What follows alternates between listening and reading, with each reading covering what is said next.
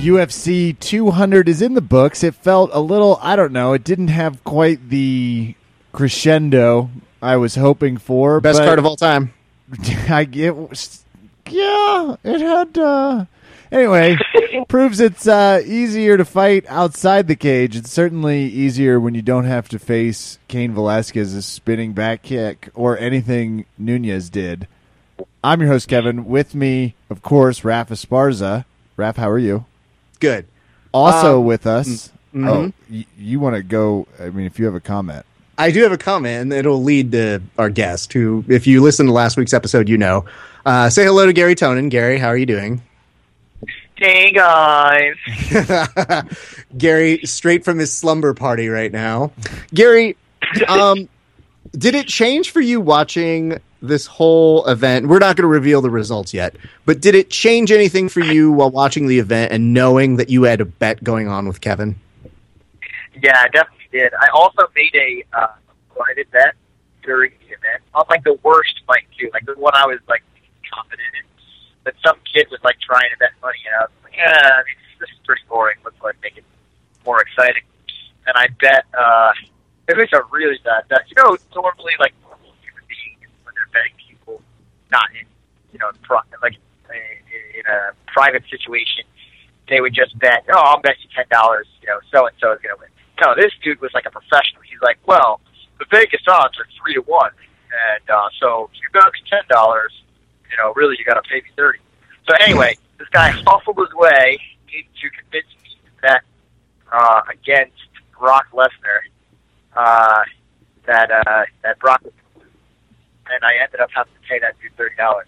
It was pretty brutal. Well, So in addition to the bet that I have going on with Kevin, uh, I have even even more raised stakes. So the disappointment of that night was just at an all time high. well, Gary, you should promise your Metamoris winnings next time you're in a bet that you're unsure of winning. So that way, Yeah, the sum prob- zero sum that they end up winning will be quite impressive that's a good point. Plus, you, you want to go lower numbers. So if it's only a thirty dollar bet, that feels like a good Metamoris payday. Just like a good hell, Something like a that. fucking Outback Steakhouse guest gift I mean, certificate some, would be some amazing. people would be happy to have that as opposed to what they got. You know, Gary, this brings up an interesting point. Are you getting paid for Metamoris? Because every person in the world messaged us like we're the arbiters of this. Are you getting paid for this? uh, the hell if I know. Uh, I just heard I get to fight Ralek Gracie, and quite frankly, uh, if I don't get paid at all, it's still worth it. So long as he shows Oh. up and I get to kick his ass. This is again, we have had this happen on our show before. Literally the day after AJ competed for Metamoris, he was like, "You know what? It wasn't about that. It was about competing and the honor, but I will make sure to get paid." And I was like, "Have you gotten paid?" He goes, "I will make sure." And we saw how that went.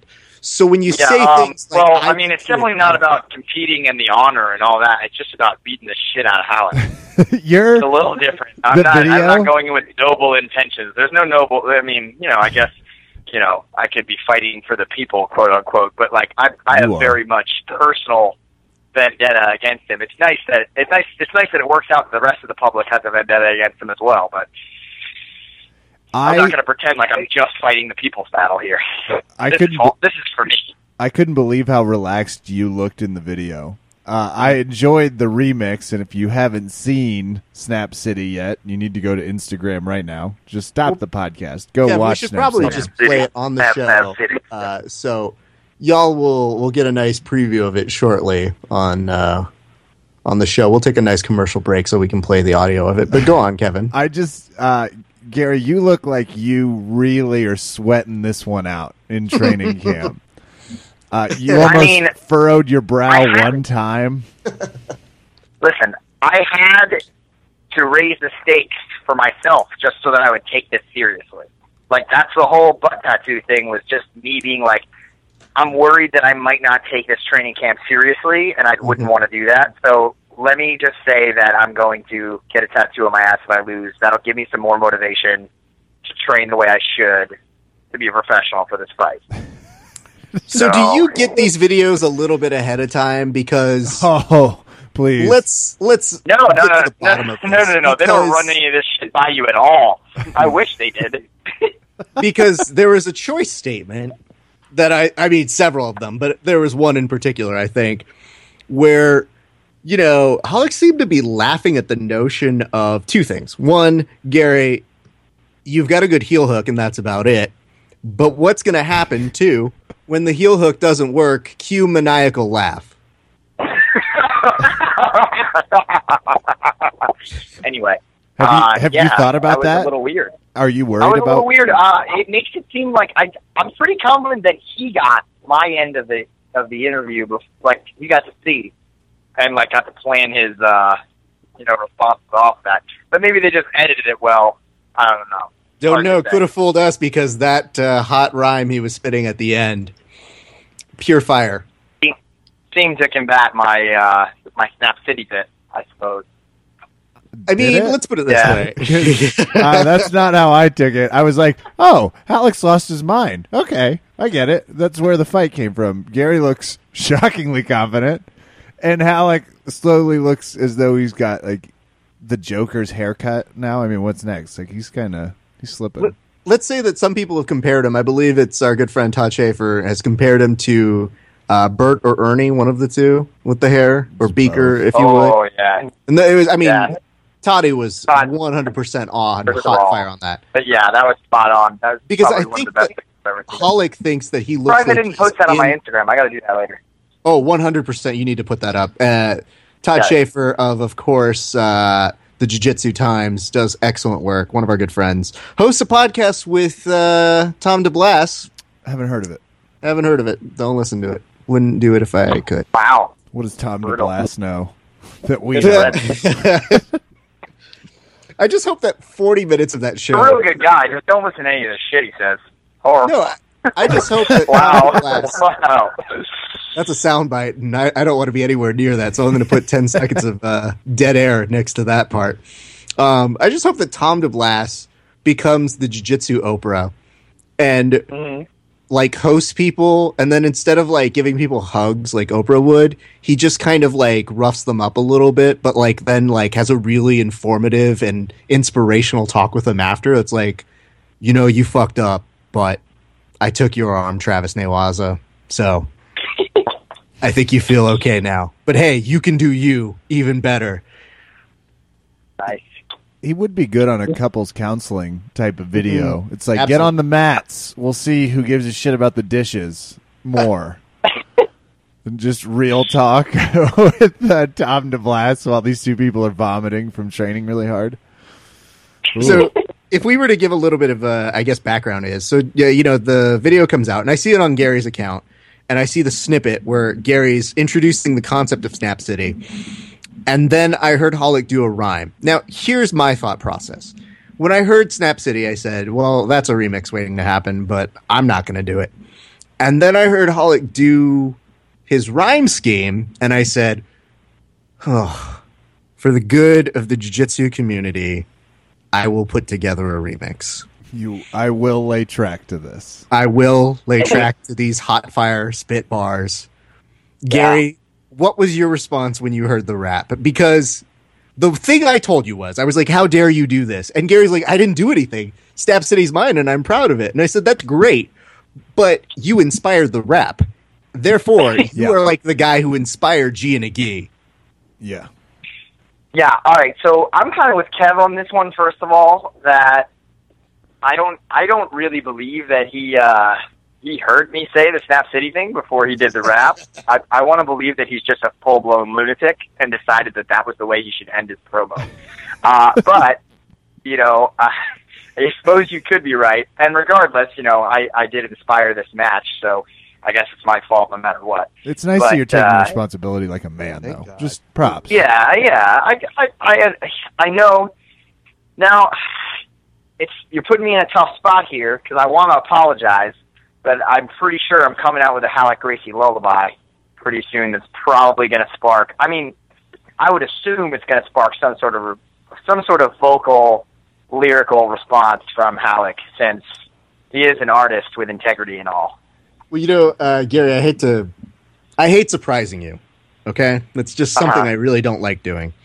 But Kev, what if I Uh-huh. were to tell you and Gary that we had Ralek on the line and he's feeling like he's got a lot of eight mile in him right now. What? Yep. Okay, well He's I'm gonna feeling it. I'm gonna clip the bat switch and uh, kill Raf for a second and go straight to Wow. CEO of Metamoris, uh, Ralek Gracie. Ralek, did you know about Gary's clip before you you did the poem? Kevin, I knew about it before he did because I was there. Also, if he was really truly in there, he would go there, but he doesn't want to go there with me. There being the destination by the sea.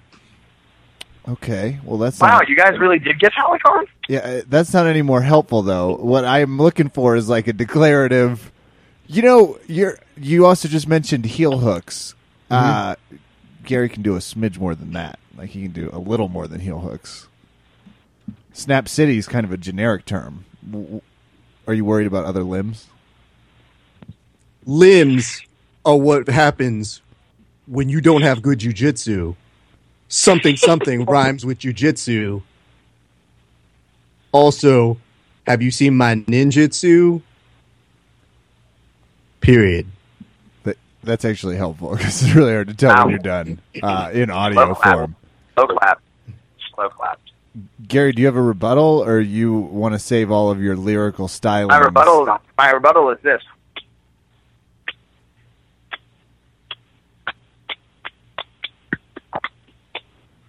That's it. That's all I can really do. Are you masturbating off camera? Oh, I'll just. Well, I'm well, just- no, I don't know. I don't know what that sounds like as a sound bite. You know, like to me, I was just slow clapping. Oh, oh, that was the slow clap. Okay. That was Yeah. confusing to me as well.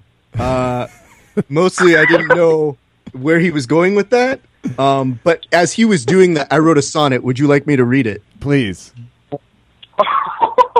This is in response to someone calling me Ralek the Meme Gracie.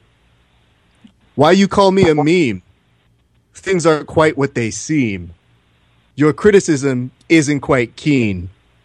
Cause I know you juice like overream. Something something moonbeam. Please let this metamoris be seen. Ooh, Oh, legitimate claps. All right, Ralek, thanks for calling oh. in. listening to Ralek spit all these rhymes, uh, I'm drawing some parallels to uh, Ralek Gracie and Zoolander. I'm Ooh. like, I'm really hearing a lot of Zoolander out of Ralek. Like, I just feel like they could be like brothers from another mother or something. He probably just watched two and it stuck. That could happen for months. You think this is a school for ants? See, I don't you know wanna if that see was what I'm Ralek or holding down Zoolander. my pants? He's got We a. should do quotes. We What, should do Gary? quotes from you both. think you could tap me? You can't. That's actually. we, should do, we should do quotes from both Zoolander and Ralek and Who have said people guess what- like who said it. Yeah. Oh, The wait, did you hear the part when I said you can't? Like you think you can tap me? you can't. It's like you should be recognizing this hot fire shit. We are. Uh, ladies and gentlemen, Ralek Gracie, thank you from Metamoris. Hey, Yeah. Gary, Mhm. you better respect the tap because uh, I won't be going to a snitty called Snap. Wow. Wow. You think uh, Ralek I wish I could rhyme like you, Ralek. You think he kisses strippers I with think that we all mouth? do. Goodbye, don't everybody. I have a show to go run, and uh, athletes do not pay. Okay, goodbye. Wow. Ralek Gracie. I'm ready for his featured book, Jujitsu Poems. Mhm. I think it's like, that would uh, be great. I'd buy it. would you? You you would. Yeah, You just to burn it in my fireplace. I was gonna say I could also see you guys I'd reading it, it. having Danaher scream it at you during training sessions. Would be uh I don't know. I'm just throwing out ideas. I'm also I mean- spitting hot fire yes, Kev. Let's let's let only one person spit hot fire on per, this thing. per at time. Yeah. I would like to point out, though, I just went to the Metamoris 7 preview video, uh, the one that sparked it all. And uh, on there, there's definitely interviews with me and Gary and uh, me and Rickson has the No suggested way. videos to watch. So uh, I think that's hilarious. Thanks for the extra plug, you guys. Um, somebody, uh, you know, Gary, I want to read you a couple of these. We're going to get to the UFC 200 card in just a second, but um, I, I need Gary's response to a couple of these trolls. Are you ready for them, Gary? Um, am I ready? I mean, you have to be. ready. Anybody ever really ready for anything related to Ralek Gracie? Internet so. trolls either. Uh, okay, here we go. Uh, this one says, uh, was rooting for Ralek until the rap at the end. So they w- Oh. they had Sid that's what, Gary on that's what turned them off. They were they were with him, like they were holding his flag, and then they heard that, and they were Mhm. like, "No way, I can't, I can't support this guy." Yep, absolutely. That was the turning point. Uh, another person uh, put, Well, at least a sensible human being. I like that based on the video, though, they're like weighing it out and going, hmm, let's see who I'm going to go for here. All right. Mm-hmm. And then Well, by just up until the end, they were like, "Oh yeah, I'm going with that lunatic with the mohawk," and then he laid down the beat, and and they just couldn't hang. All right, Gary, here's another one. I think this is very important. Kev, you may need to weigh in on this one. I can't decide whose mustache looks the gayest. Wow. wow. Uh, yeah, I mean, it's, it is. My mustache is pretty horrible. Uh, I can't really. No, Hard to- no, no, no, See, this deny is that. easy. That's the point. It's gayest, Gary. Yeah, this Mm-hmm. is this Very is a clear category. All right, so I should directly address this as a uh, as a uh, threat to my sexuality, I suppose.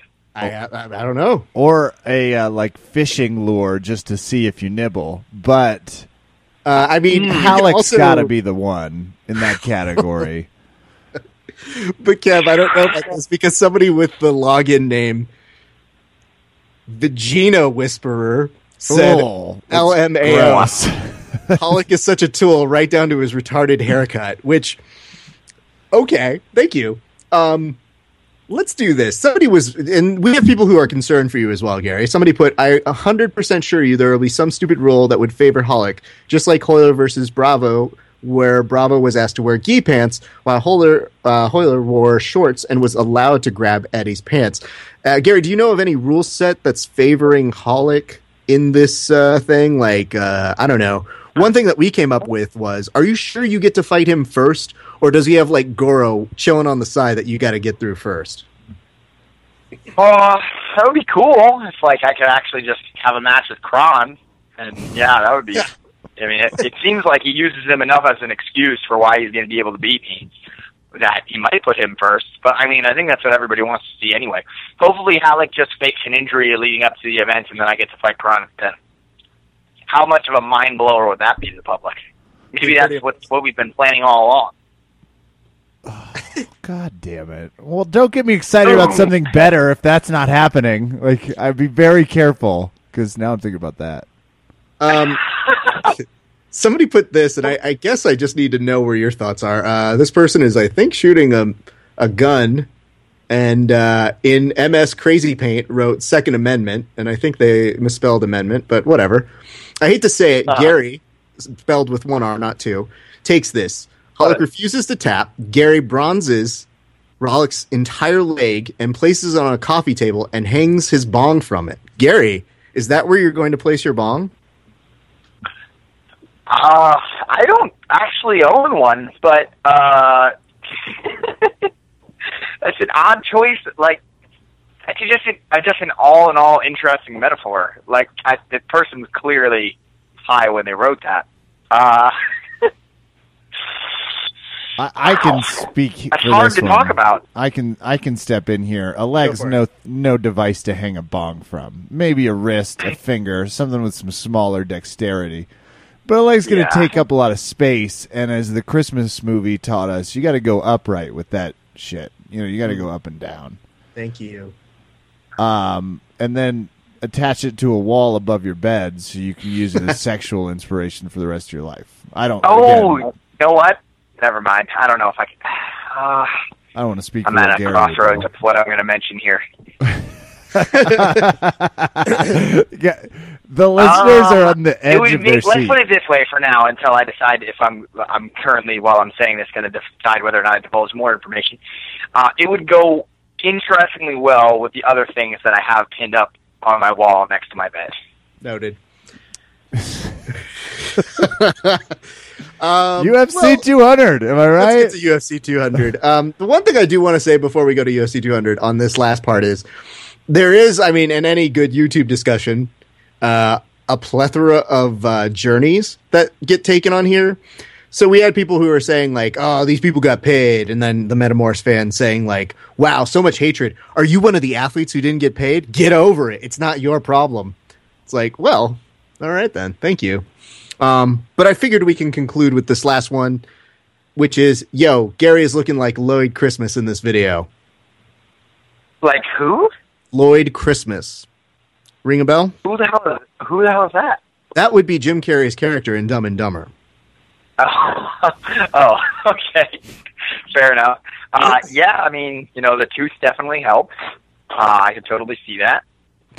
How did you Um, chip the tooth though? Because people have just seen you smile, and then you've done a lot of good photos that have highlighted it. But Well, as a as a man of Jersey, uh, at the age of sixteen, I was pumping iron in the gym, as a man of Jersey is one to do. Uh, and uh, I was doing some tricep extensions, and I may or may not have uh, let the uh, the equipment hit me directly in the mouth and chip my tooth. That sucks. I headbutted a So anyway- statue in Vegas once. I had it fixed. Lo- Lost a little piece of the left tooth. That statue Oh. was one tough SOB. Kev, So- how did you? No, hold on. Time out. We Hmm. can't even go any Uh-huh. further. How did Kevin? Yeah. How did you do that? alcohol. Okay. And combination alcohol, young male hormones. I don't think I meant to hit the statue. I meant to joke about it. well, it was funny. Those are always the best ones. Yeah, I achieved the laugh. Don't worry. Everybody found it to be very pleasing. And Well- uh, I chipped my tooth. It was a lion statue at the Cosmopolitan. We've since settled our differences. We made up two years ago. That's good. Cute well, Gary, statue. Yeah.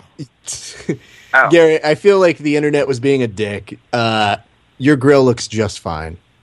You're fine. Oh, well, it's nice of you to say that. I just want to make oh, sure. but the, anyway, the, the, when I got it fixed, uh, first couple times, uh, it lasted for like four years each time Mm. I got it fixed by my previous dentist. And then my last dentist, uh, I hope I, the grace of God, somehow he ends up listening.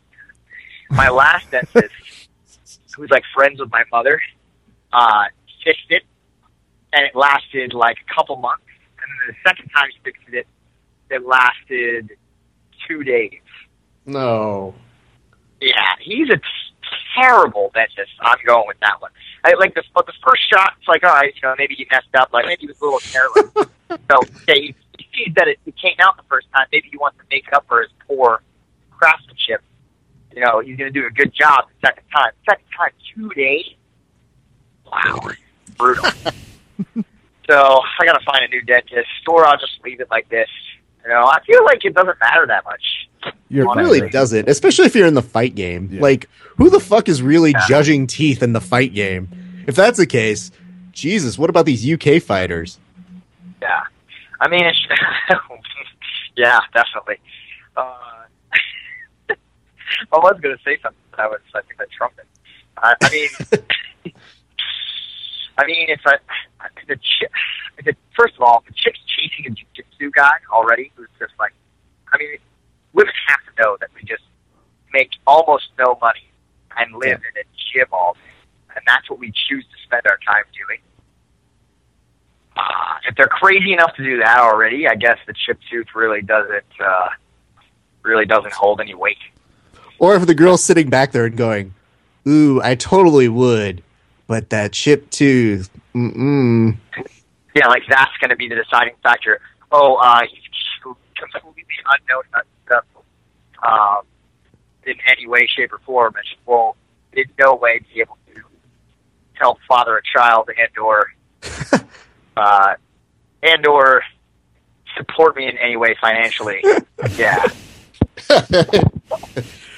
Well, there goes that Crest endorsement deal that you had, Gary. But hey, one day. I don't know. My, my, I mean, that's what, that's what I try to convince my sister to make sure that that's what she cares about. I'm just like, listen, like any of these dudes can end up knocking you up. It's just like, please, for the love of God, pick one that's like semi successful.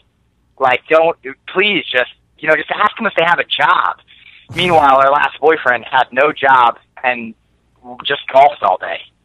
Was out of college, didn't get a job, decided to just play golf every day, and that was okay with her for like two years until one day he came back with no shoes from uh, from a club with scratches all over his face, and uh, she finally just said, "No, he's not the one."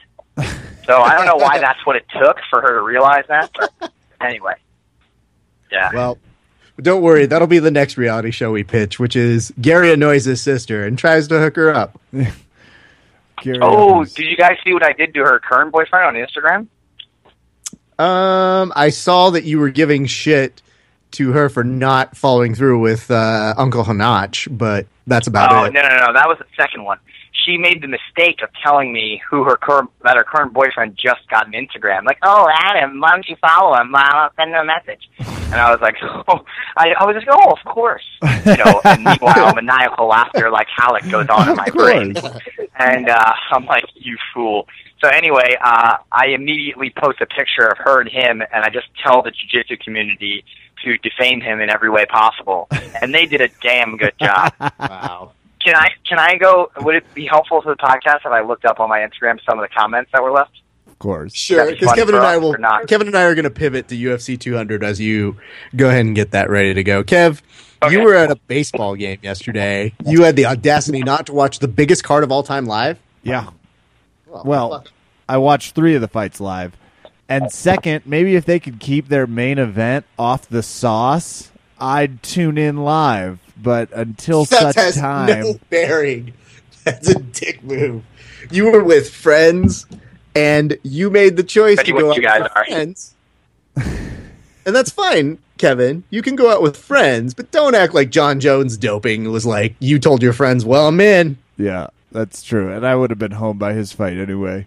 Fair enough. Uh, yeah, All I missed the first two fights live, and I'm sorry to the community. you should be.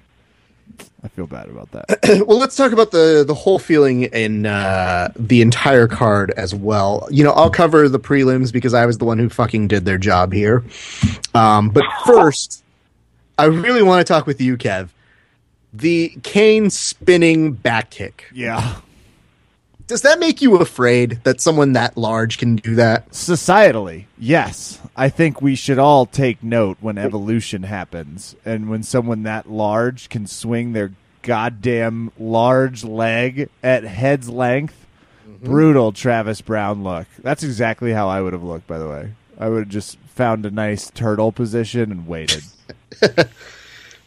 Gary, do you do the spinning back wheel kick like that? Because you're fairly athletic. I think you can do most of those things, yes? Do I do a spinning back wheel kick? Uh, definitely not. Uh, I barely know how to punch people. Um, but you know, one day I'm sure. I tend to favor things that uh, look really cool and are not very effective. So, you know, yeah, why not? Not very I feel like Gary is going to do MMA, like one of the characters you can play on an arcade Wait, game. sorry, sorry, by the way, sorry. Oh, It's okay. Sorry. But I feel like Uh, Gary so- literally will just jump in the air, just like you would play on like a you know Double Dragon or Ninja Gaiden. Like it won't actually be anywhere near his opponent, but he'll just flip in the air and kick, and it'll look really cool though. I, wa- I want to land the first drop kick. do you want to land the first drop kick? I want to land the first drop kick. Yes, that's like a goal. That would be amazing. I and again, Gary, when you are training more for MMA, please make sure that every single time you are punching Gordon Ryan, it is on video. Oh, a hundred percent, a hundred percent. He's uh, an, an interesting sparring partner. We're kept away from each other most of the time. Uh, actually, it's funny. I guess I guess my boxing coach kind of hates Gordon because most of the time when we spar, my boxing coach forces Gordon to be like Gordon's not allowed to throw any punches, and I'm allowed to throw punches. So far, I don't think me and Gordon have ever sparred where we were both allowed to throw punches. Like he's just allowed, he's just allowed on defense, and we'll do like two or three rounds like that. And that's like he must hate him. I don't know what he did that he hates him so much, but That's so funny. I, I don't know, man. It's it's it. pretty funny. The look at Gordon's face and the frustration in his eyes and the tears he's trying to hold back. it's, Because- uh, it's a glorifying feeling. Uh, but I- speaking of the uh, spitting back kick thing Yes. you were talking about before, and people like the first drop, uh, when I used to spar like a complete retard back in the day, uh, when Tom DeBlass opened up uh, MMA sparring, and uh, he was just kind of like, "Yeah, guys," just wink, and uh, I took that to heart. So I watched that kick off the cage, uh, the one UFC that uh, Patterson did, and Yep. I was like, "Oh, we guys can do that." So I practiced doing that for a little bit, and then realized I'm not much of a kicker. So uh, I just extrapolated that into a, a punch off the cage that I would frequently attempt to do to people, and you know, polished off. And now me and Tom did spar very often. because I'm much smaller than Tom, but then he calls me over to spar the one time. Guess he needed a rest round or something, and uh, he backs me up near the wall, and uh, I decide to deliver a savage right cross off the wall. this is Yeah. great. it did not end well. Uh, he actually dropped the spring to the solar plexus oh uh, no. against the wall after I hit him in the face with that cross. so I did land it. It did work, but immediately afterwards, he threw a couple punches until I was back at the wall. Threw a flying knee to my solar plexus, and I just slid down the wall like something that just got thrown into the wall and just slowly fell. Uh, yeah, something like that. It was, and I just the whole time just making a noise like. Like you know when you're crying but no words come out, you're just like,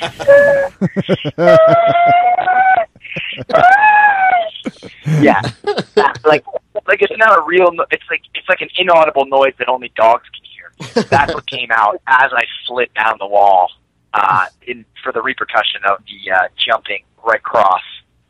So yeah, that Have you tried happened. throwing it since you did that? Have I tried throwing that? But no, I haven't been boxing anywhere near walls or cages. Uh, They're just in rings for now. Uh, and also, I think sh- my boxing coach would probably stab me if I did that. Hmm. Uh, mostly because I, yeah, no, he he definitely doesn't wouldn't appreciate that for sure. For sure. Fair I've been yelled enough. at a lot for stupid things.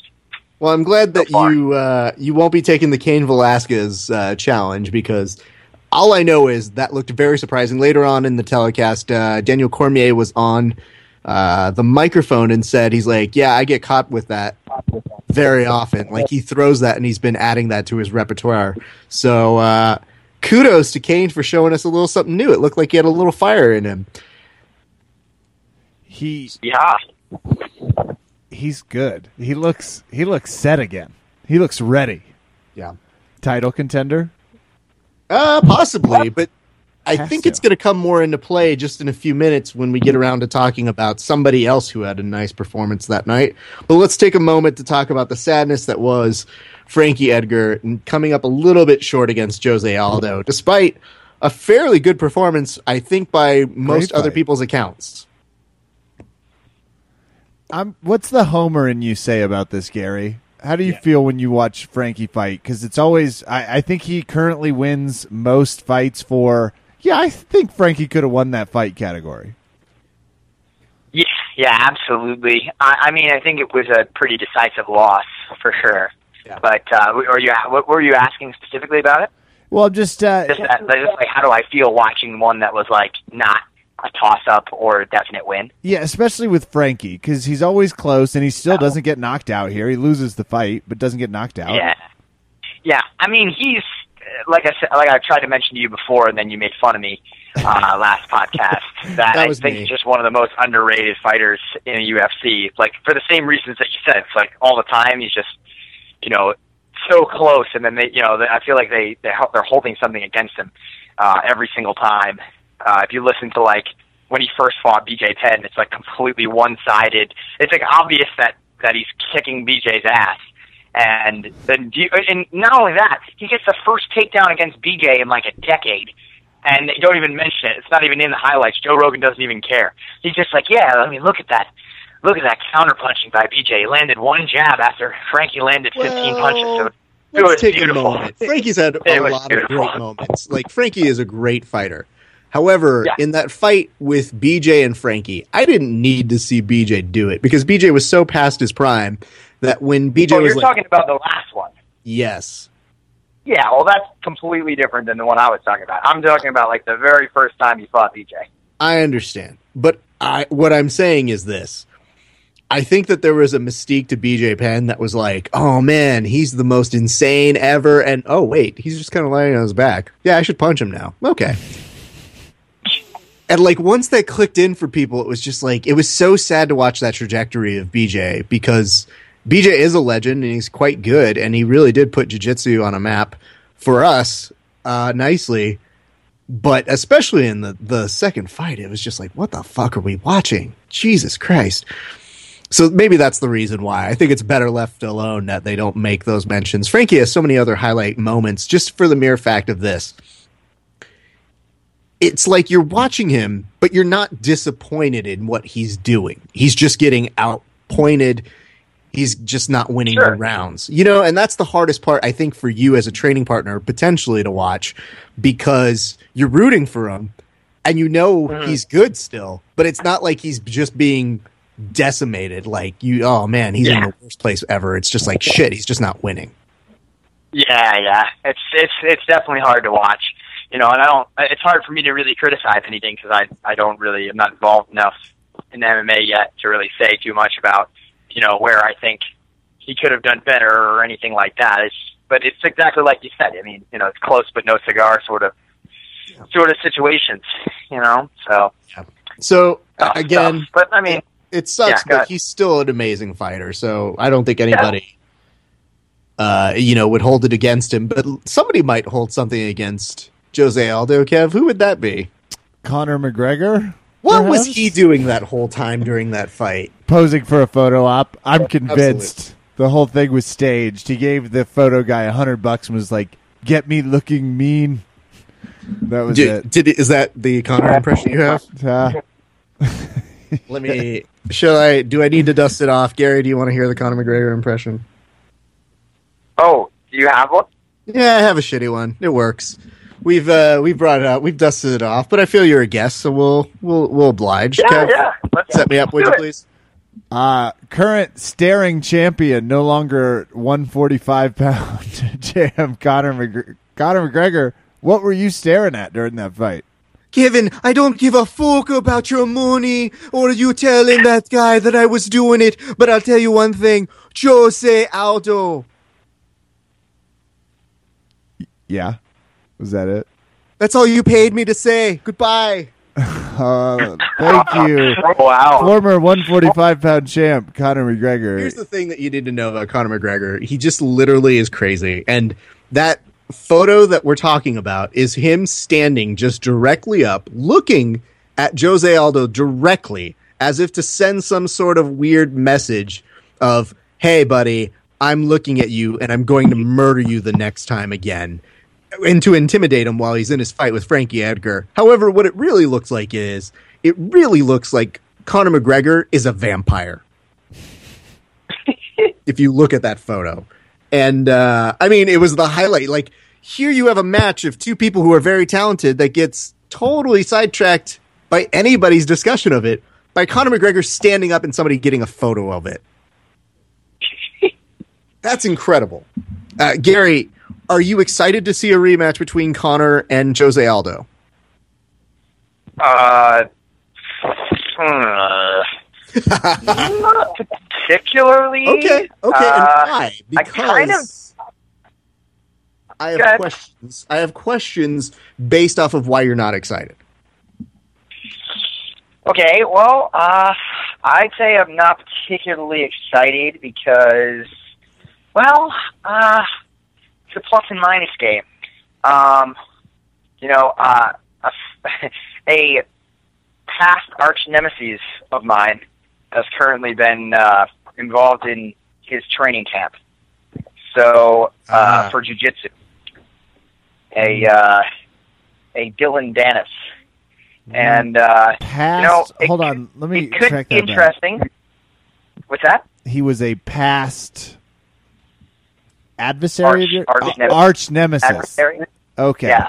Okay. I suppose arch nemesis might not be the right word. Nemesis. I was about to say, I was like, Yeah, I I don't, think- did he I really reach needs my- arch levels? It's like, did you guys keep it a secret? Because he's still yeah, kind of arch is too much. Arch Okay. is too much. That's Trap like you in an that's like really underground hardcore. layer That's like- and you had to break Yeah. free? yeah, no, that's more like ah, no. There's there's more Okay. for sure. Is it because he's the best grappler in New York? Is it because he's the best grappler in New York? Are you Uh, saying that like it's a statement, or I- I are you was saying just that trying like to- a question? I was mostly just trying to rattle you.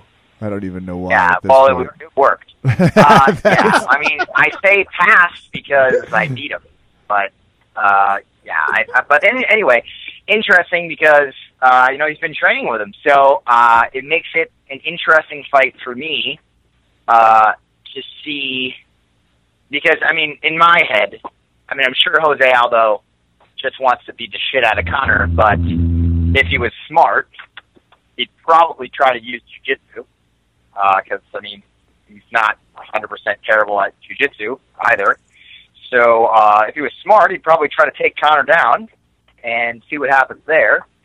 Um, so that would be interesting to see uh, if uh, my friend Dillon had made any progress. So it could make it interesting. I might be excited to see that fight. Uh, but if it stayed on the feet, I wouldn't be that excited because I'm pretty confident Conor would beat him. Kev, Kev, Kev, are you hearing what I'm hearing here? Real analysis. Uh, yeah, real analysis from Gary, which is scary, but yeah, I got terrified. Sorry, sorry, guys. Sorry. It's yeah, okay. my bad. Uh, the thing I'm hearing back though is Gary, are you possibly putting out an invitation to Jose Aldo to come train with you so that you could beat your Ooh, nemesis at Uh, his? I protege? wasn't. I That's wasn't. exactly what I heard. I mean, that's the soundbite we're going to cut this to sound like. that's all the internet's gonna hear. Yep. Sorry. Yeah, I wasn't. I I doubt that that would ever happen since uh, you know we're kind of part of Frankie's camp. But um, I Bad. still That's think old it'll be. You guys are fine now. Everybody. But that would be cool other. as hell, though. I would love to. That would be an awesome experiment if we could take.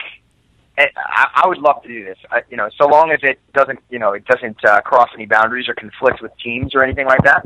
I would love to do an experiment where instead of me competing against, you know, one of, uh, you know, one of my adversaries, we both decided to coach for like six months a particular fighter that needed help in jiu-jitsu Oh and my see god, who could do a better job at doing Kevin! it.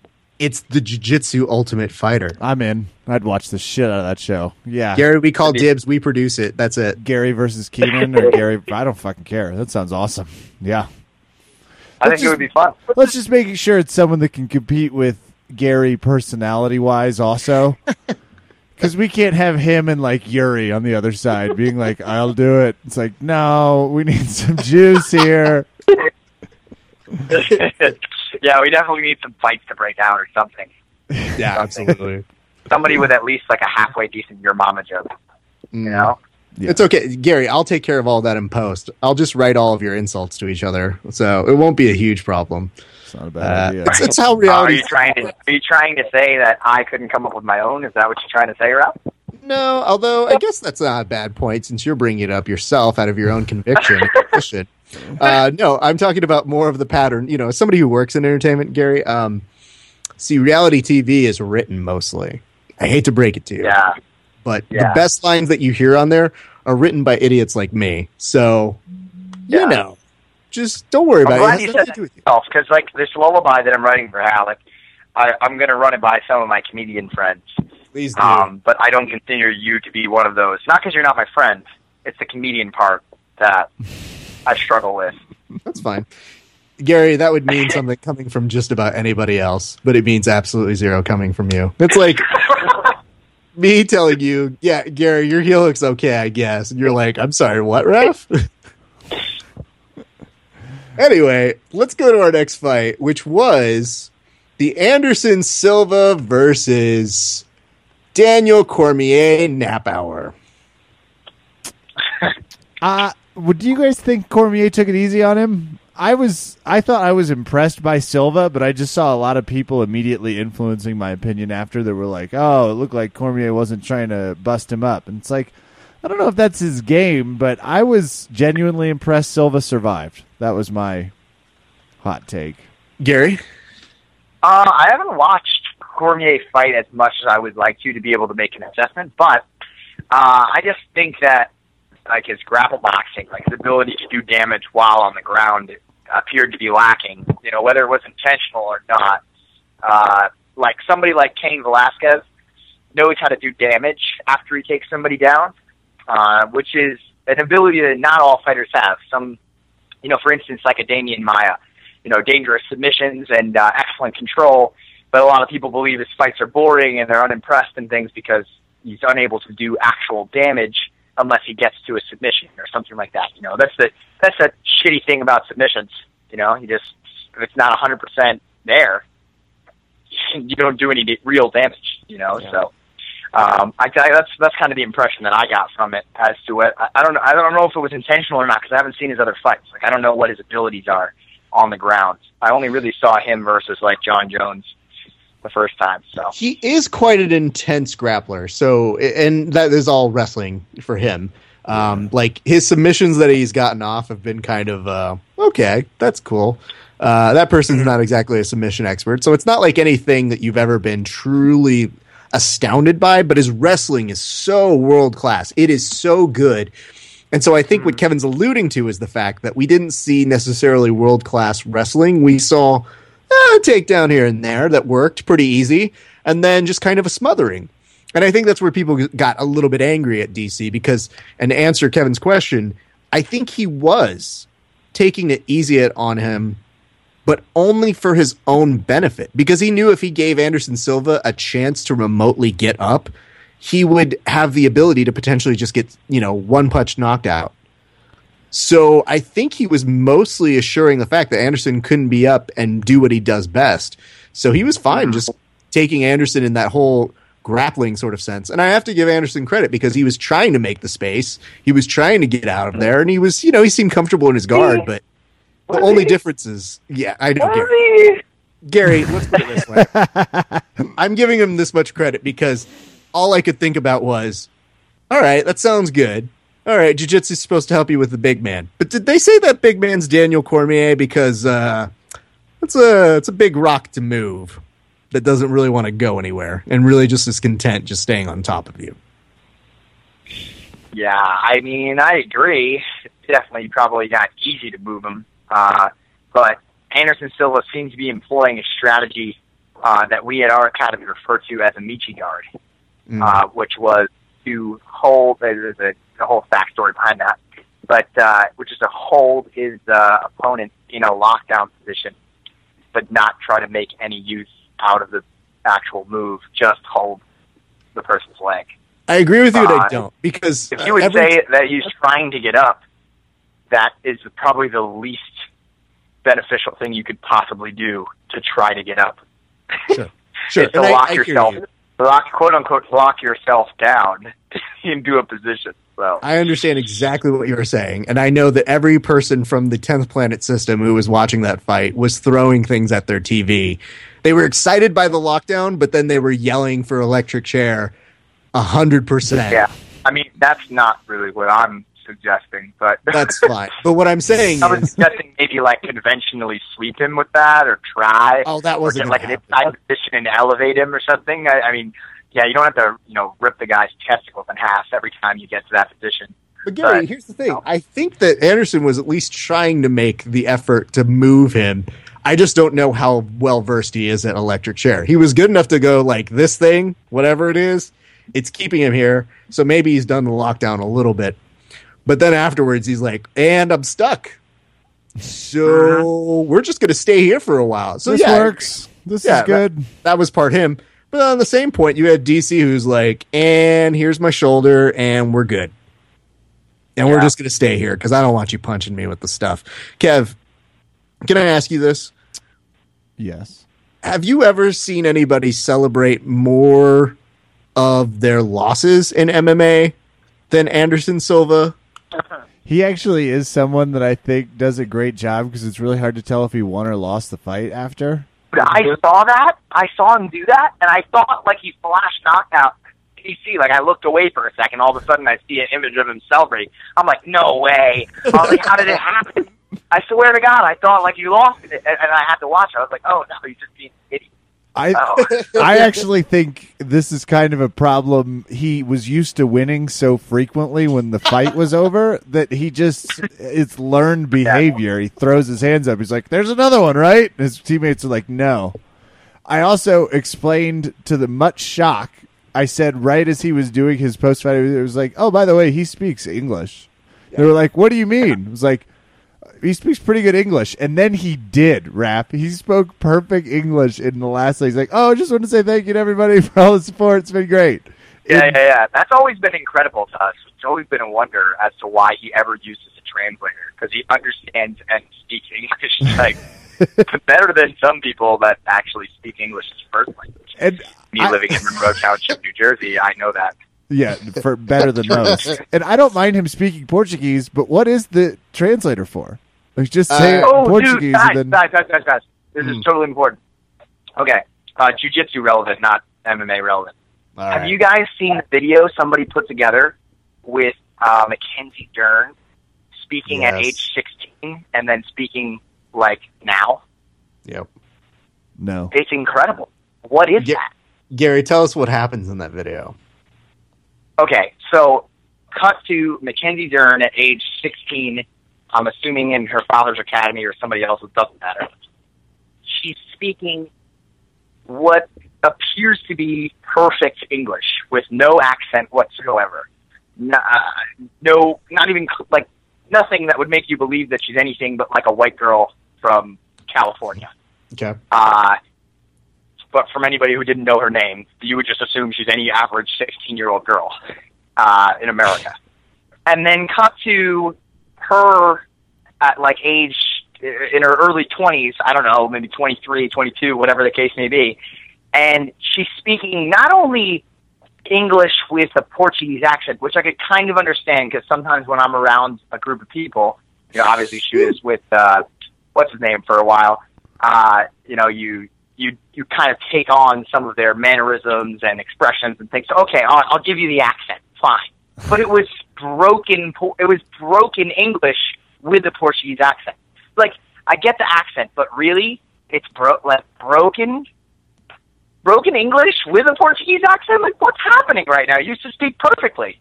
Okay, but how many Brazilians is she hanging around? I, I, I mean, just being honest. matter. Broken English?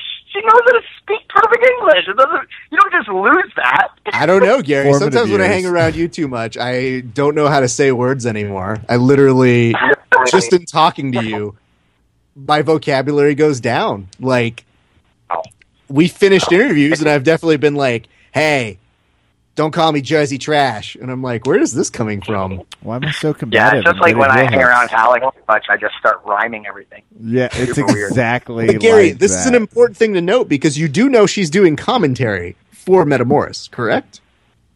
No way. Oh, you- Oh. how do you not know that? Yes, they I announced know that. today, and it was like, oh, other people that aren't fighting that will be working Metamoris. Awesome, this is great. Yeah, she's Gary- calling seven. You would know these things if you follow Metamoris on uh, any of your social media, which I just assume you don't, despite fighting. So were they like? So like, uh, okay. So there's a couple things that come into question when you just tell me that. If you're actually telling me the truth, and you're not just bullshit. Okay. The first is, how the hell would they get her to do that? Just period. Uh, like, I'm sure, like, I don't think she's ever done any commentary jobs before. Like, why would that even be appealing to her? Number two, isn't Howard Gracie the dude who said that women's jiu-jitsu is a joke, like publicly, and then when asked about it again, when when he tried to defend himself, he said that he started the women's only or the women's support women's jiu-jitsu movement. Like he's like he's like, yeah, well, guys, honestly, if it wasn't for me, nobody would even be talking about this issue. You know, so really, I'm the guy to thank for the women's jiu-jitsu movement. So like, isn't that the guy that did that? Like, wh- how as a and and now he it, it isn't even even more demeaning that he didn't ask you to be a part of the event. He was just like, yeah, can you do some of the commentary? We really need somebody to kind of talk a lot. And I hear that women really like like to talk people's ear off. So You know, maybe you Gary, know what let's- you're doing? You're mm-hmm. asking questions, and Yeah. you're thinking about a decision before you make it. And here's the There thing, you go Kev, again.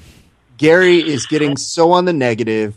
Let's really look at the positive of- of this, okay? Like positive number one, they could have asked her to make the food and be in the kitchen, but they didn't. So it's a positive. They they've Wow. shown some Wow. progress. They have not said anything demeaning. And you know what, Gary? They didn't offer a single women's match on this card that's saying. but they invited one to talk on the mat because uh oops and she is one of the four women who have been on a Metamoris mat so That's true. Those Uh, are- and I don't want to complain. positives. Not that I don't want Mackenzie Dern involved. Don't get me wrong. I'm sure the jiu-jitsu community will love that, uh, as I am a part of it. But uh, yeah, it's just still a little mind-boggling. well let's say this. She's a beloved member of the jiu-jitsu community so having her do the commentary is an interesting choice. I've never heard her do commentary. Um, it does put her more in the realm for us to kind of say like well now you know i don't really say much about her toe holds in terms of criticism but i may have a few things to say on commentary. I wish her well. She's one of the nicest people we know. Uh, she commentates exactly like AJ. I hope not I hope it's exactly like that, Oh, but with yeah. broken English with a Portuguese accent. Needs to be quieter, No. probably. But I mean, Gary, I'm glad we were able to break that news to you. But yes, we wish uh, Mackenzie well. I wonder who That'd she'll be great. commentating with. I wonder if it'll be Jeff Glover. But yes, if I were you, Gary, I would 100% say that's in response to them saying they don't involve women. So I don't know. Yeah. It just sucks that they didn't find another space on the card that didn't exist until about a week ago. So, you know, have they learned? I don't know. Obviously, But- they have. They've really. whatever. Maybe they have some prelims that we don't know about. Who knows, Gary? Yeah, maybe, maybe she'll be a secret match, you know? Along Yeah. with the secret match, it's going to be me and Kron Gracie. Yeah, and Well, Jeff Glover. Yeah. All three of you. He's just going to throw you in there and turn a hose on you and be like, I guess first one to die loses. Right, go. Wow. Yeah. It's good I know, television. I know we joked about I, it. like we your said that- chances if you're wet. Yep. All right. Is there wet t-shirts involved? Sorry, wrong Yeah. text. Um, They're absolutely rash guards. This is where the conversation pivots back to Anderson Silva. I'll say this. Really? Yeah, I was like, aren't we past that too? Yeah. okay, Well, let's go back. This is Yeah, the reason why I bring this up because this All seemed to bring up a couple things, Kev. So now you've got Daniel Cormier. Where does he go next? Um, I saw one text from Anderson. I'm sorry, not Anderson. Uh, Alexander Gustafsson, who was like, "Shame they didn't want me to do it. I would have given a more competitive fight." So what happens to DC next? He probably loses to Gustafsson, right? It's Uh, apparently now they're looking at.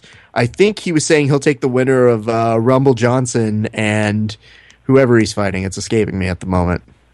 But yeah, the I winner of say that fight will get it. personally Mm. that he spirals into his own drug using binge because he's so depressed about the fact that he couldn't have a fight with Jon Jones because he seemed really broken up about it. So Uh, he I'm just going to go ahead and guess it. He's going to get popped for cocaine metabolites the next time he fights. That's, In a I'm real- predi- that's my prediction. That would be one hell of a 30 for 30 in a few years if Cormier ends up on the road. And, uh, Mhm. yeah, Gary is essentially That's, that's where it all went wrong. That's what he has to tell his kids.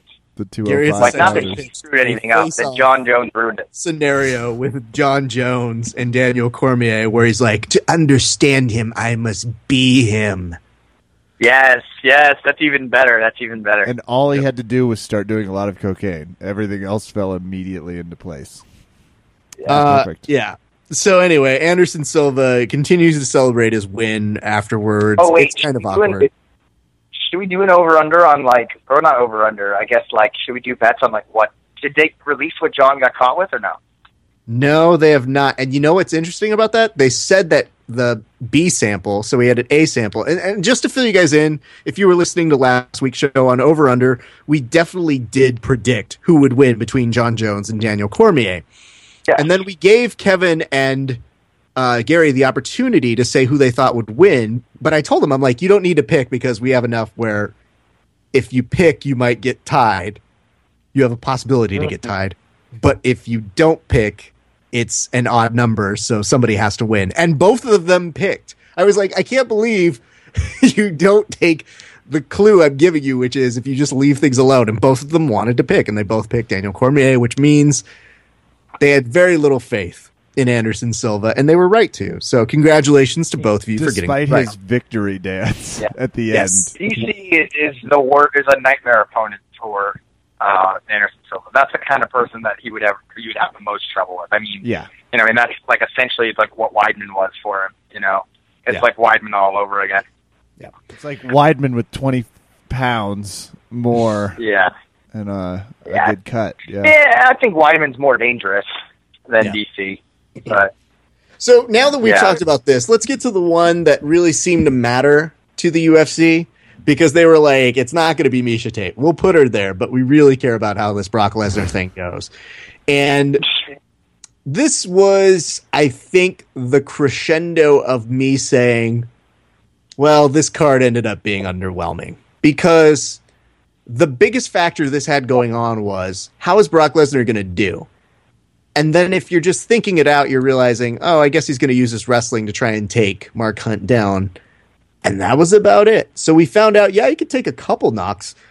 But Kev, were you impressed by this performance? Well, I'll tell you whose jujitsu really deserves uh, gold star. and That's Mark Hunt's. That guy really, he knows how to leverage his legs so that they stay flat and his shoulders stay flat, and there's no chance he'll move away from that position. I think that was the MVP of this particular fight.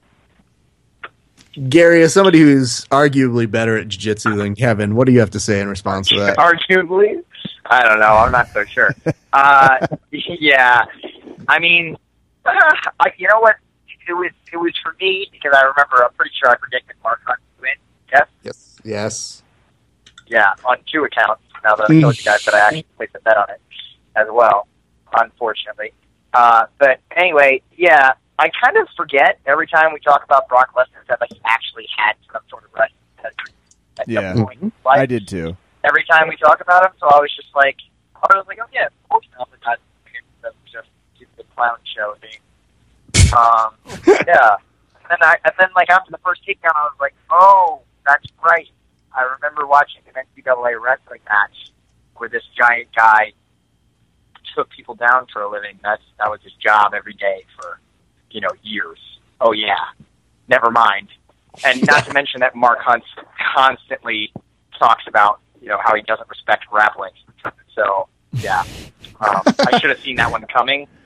Uh, don't know how. And this is just just goes to show my inexperience with uh, MMA. Mark Hunt never has to say another word about his apathy towards grappling. We saw it. We all witnessed it front display because it was like, is he going to move? No, no, all set.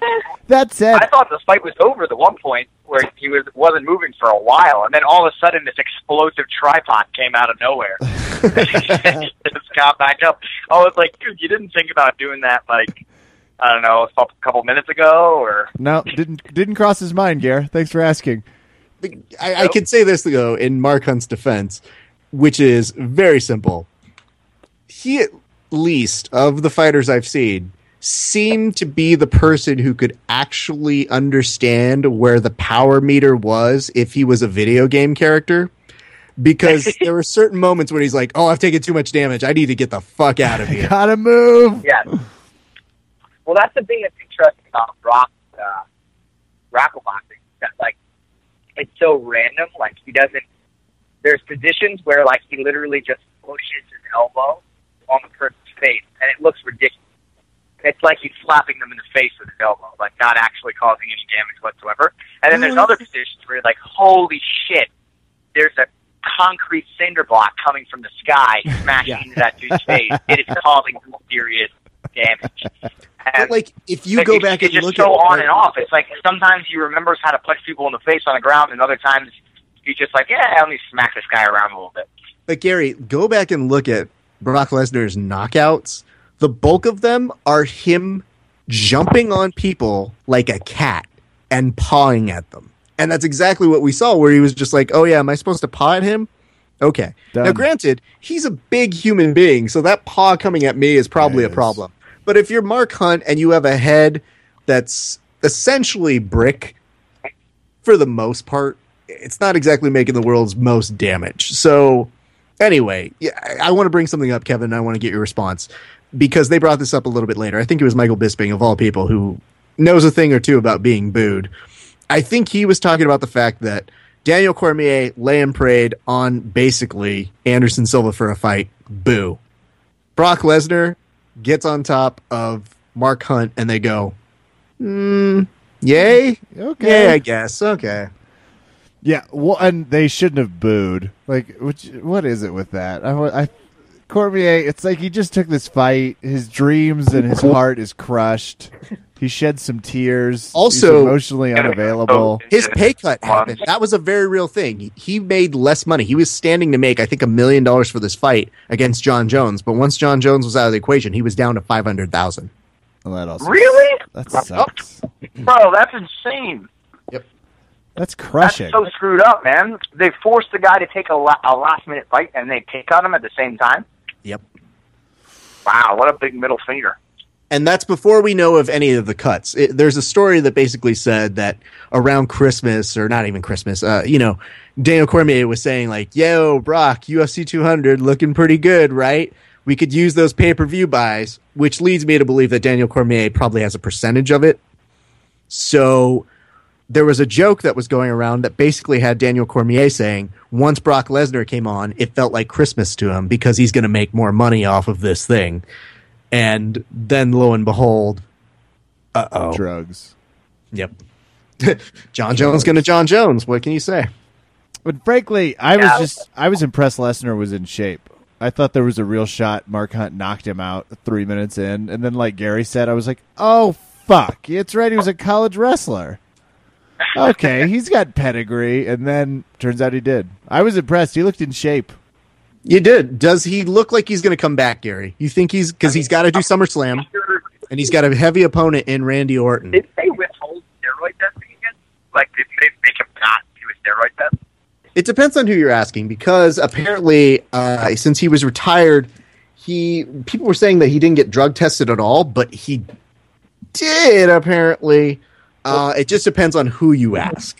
I would love to hear that question. Well, I mean, if he got drug tested the night of, only an idiot would fail that drug test. But uh, we're talking about like a rando drug test leading up to the event. yeah, I don't know because he was only announced. Pretty a sure somebody told me that he was exempt from that. He So- was kind of exempt, except there are reports that say he's been drug tested four times since. But when did those four times happen? Like, Yeah, okay. Probably all post announcement. If I had a hunch, Uh, all right, I'm gonna go with he was.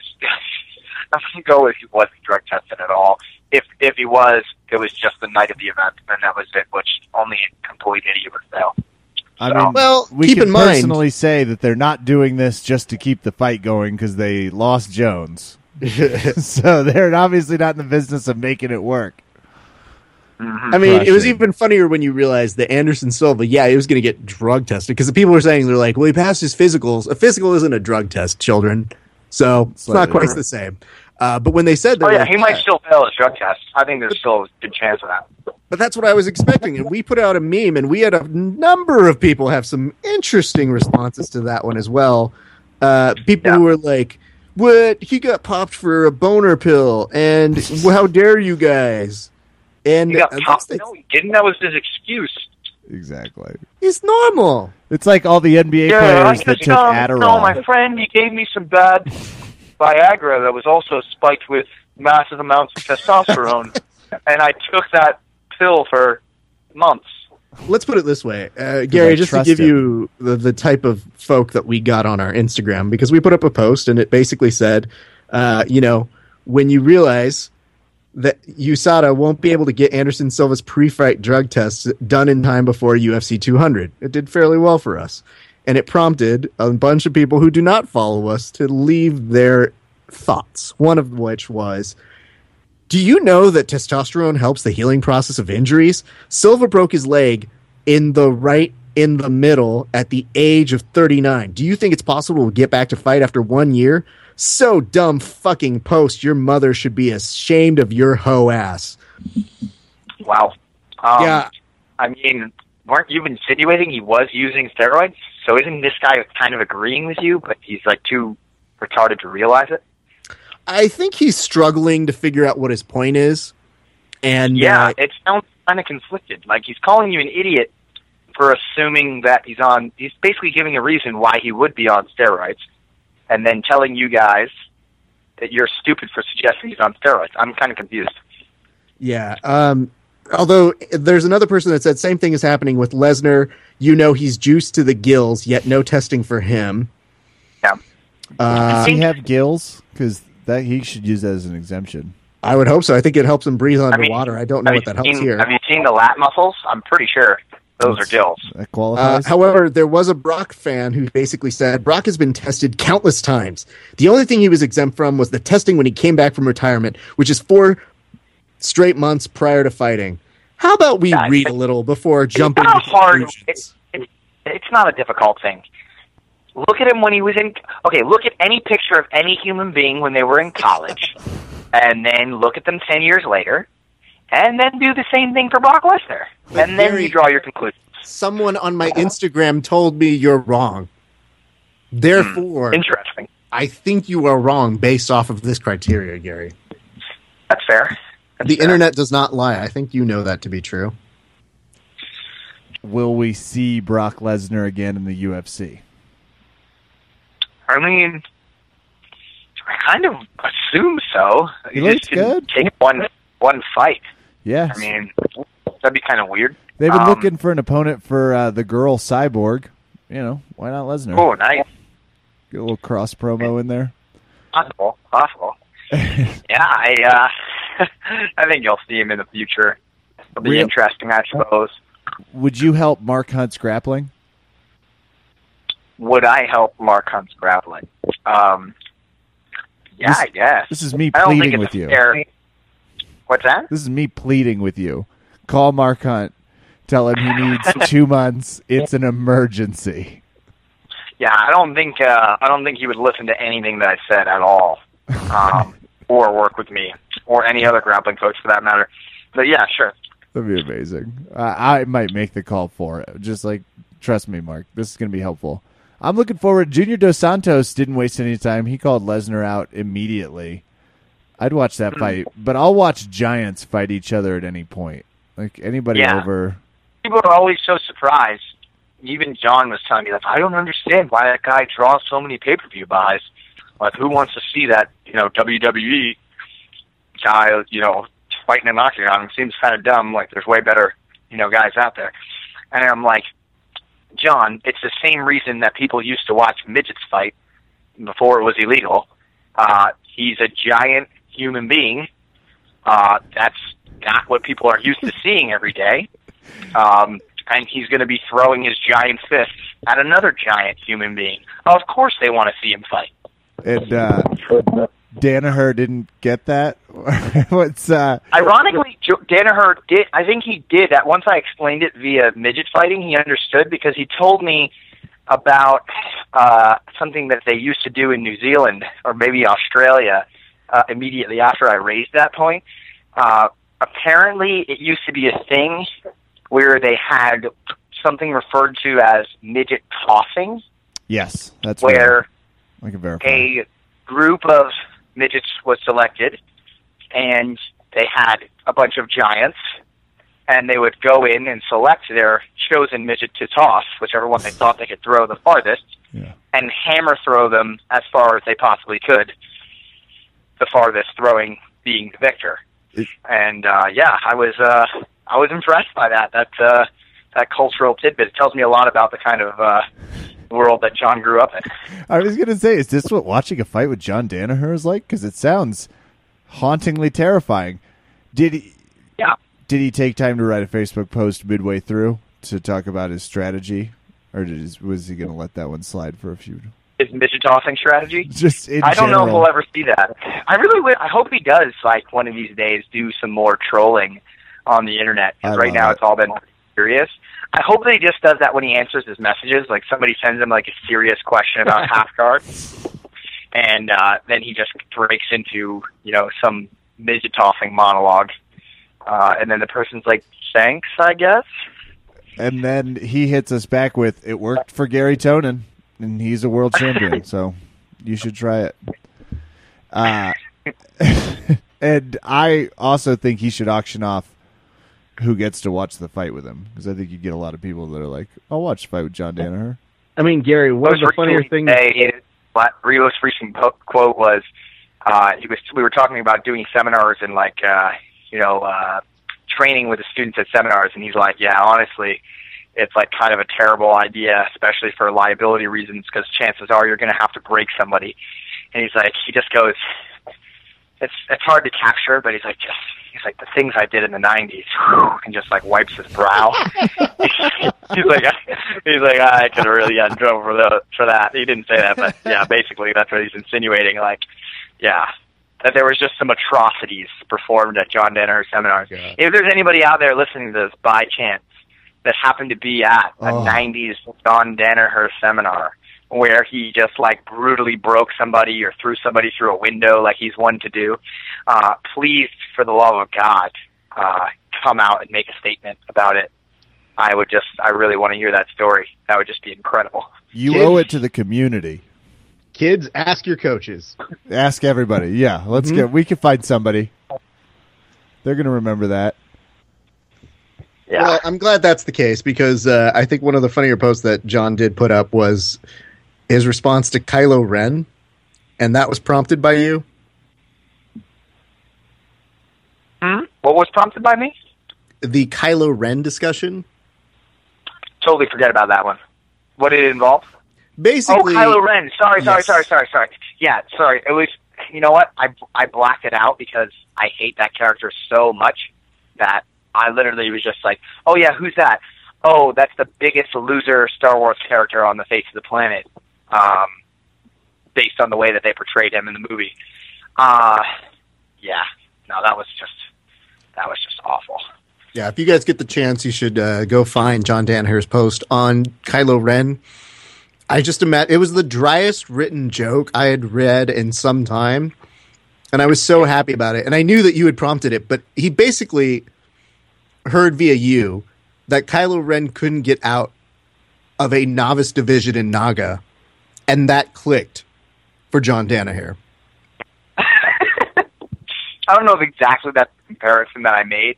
I probably made some uh probably made some some sexist and uh I don't know what the other word is. Misogynistic. Uh misogynistic. There's some other some other I don't know. I can't say it without without saying something worse. Sure. anyway, yeah, I probably made some terrible remarks about that. Much worse than he couldn't beat somebody at Naga. It, it was more of a, more of an emotional impairment than it was a physical impairment, but they definitely definitely paired together. Uh, I think he'd be like the he'd be like the emo kid in class that didn't have the heart to shoot up the school, though. Like he wouldn't be- take it that far. Like he'd only be able to cry about it, write in his journal. uh, I don't know. Maybe that maybe that's it. That's all that would come to fruition. He'd wear some black clothes and live out his life in misery and never do anything about it. I you know, mean, like he wouldn't even.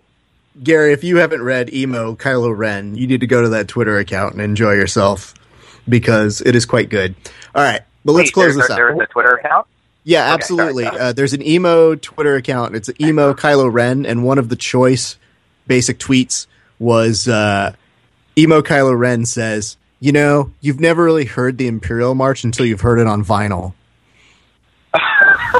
That's any indication That is of what it's that like. is definitely something that that character would say. Absolutely. hundred percent. So we get to the end of this, and we know that Miesha Tate's about to basically defend her title against Amanda Nunes, but you guys didn't predict that did it look a little bit more apparent after we saw the very first punch thrown? I mean, wow, that was pretty horrible. I don't know how they didn't. Uh, I don't know how they didn't like. Okay, there's a couple things that came to mind. I don't know how they didn't stop that while she was stumbling on the feet like a drunk person. Uh, I also don't know how Amanda Nunes didn't come just like say to herself like, "Oh yeah, like I should I could easily just continue punching this person in the face and they're gonna die." Instead, she like she would like wait like a cat like playing with a mouse. I wait till she recovered like a little bit, and then you know take her to the ground and finally submit her. It's not like there's no submission of the night bonus anymore. So it's like, what's the point of submitting her? She could have just like TKO'd her like even easier than she actually submitted her. She like gave her a chance to possibly recover, which I thought was incredible. I kind of felt like if she didn't choke her, that might have because I agree with you when she collapsed that first time, like knees buckled completely and went down. Yeah, man. I, I guess I was impressed that they were like trying to give her the benefit of the doubt. It's like, hey, you go, yeah, she's the champ, but go, uh, didn't look good, and then No. Just kept eating those fists, and by the time her face would reappear, it was very bloody. Uh, though I would disagree, that choke looked pretty easy. Did it, Kevin? Yeah, Why is but, that? I mean- Why is that? Definitely. She just didn't struggle. you know what I mean? Like just a real quick. Oh, And I- and cro- there we go. Let me explain what I saw, which was this. I saw Miesha get really rocked really quick and not have an answer. Like, Miesha is scrappy, and I think that she's like, oh, I've been in this situation before. Oh, wait, my nose is dead. Nope.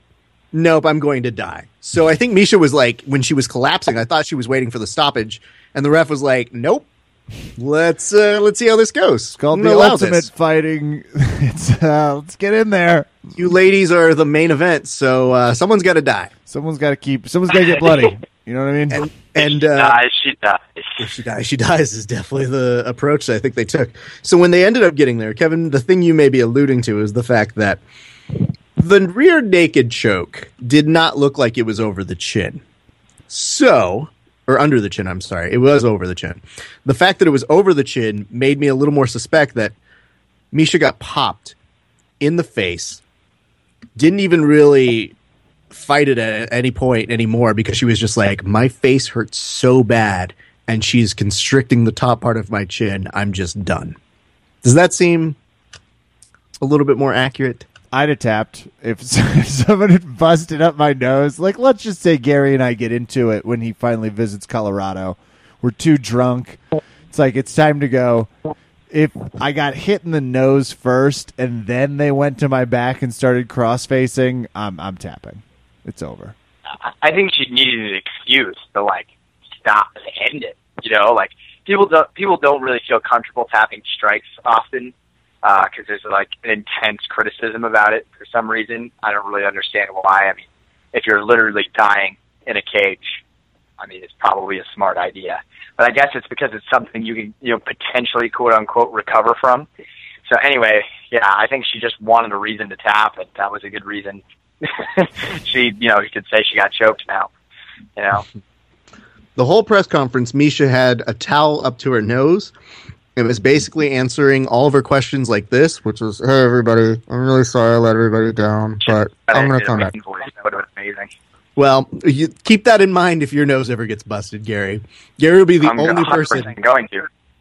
still using his Bane voice while his nose is still bleeding in the press conference. However, I think there was one choice moment that we ended up catching that other people ended up catching as well, which was a meme that basically said, Well, you have Bryan Caraway trying to console Miesha Tate moments after the fight, and she has a look on her face that I swear read, Oh my god, Caraway, not another fucking word. And uh, some people had some thoughts about that one too. I'll read you a couple. The first of which was uh, this person just said, I knew there was going to be a meme. Which, congratulations. I knew you were going to make that comment. We're all right. uh, there was somebody else, though, that was like, I think they said uh, that we were being a little too harsh on her or something like that. And it's like, oh, somebody asked her, like, did she really say that to him? And I was like, have you seen a meme before? Do you understand the you main purpose of these things? Um, it's obviously crushing for Miesha. She does tend to come back stronger from losses. However, Uh, that does is he does he fight or anything? uh, Bryan Caraway is a fighter. However, he is definitely not the alpha of the relationship, if one might say. He's not bad, Yeah. but he's famously known for threatening Ronda Rousey, and then the internet went against him. And no matter how many times he has apologized or Miesha has apologized on his behalf, the internet still hates him. So he's kind of fun to make fun of. Uh, awesome. but of yeah, like, like- when Gordon chal- or when that dude challenged Gordon, and then his girlfriend stepped in and started trying to have his back, but it just backfired miserably.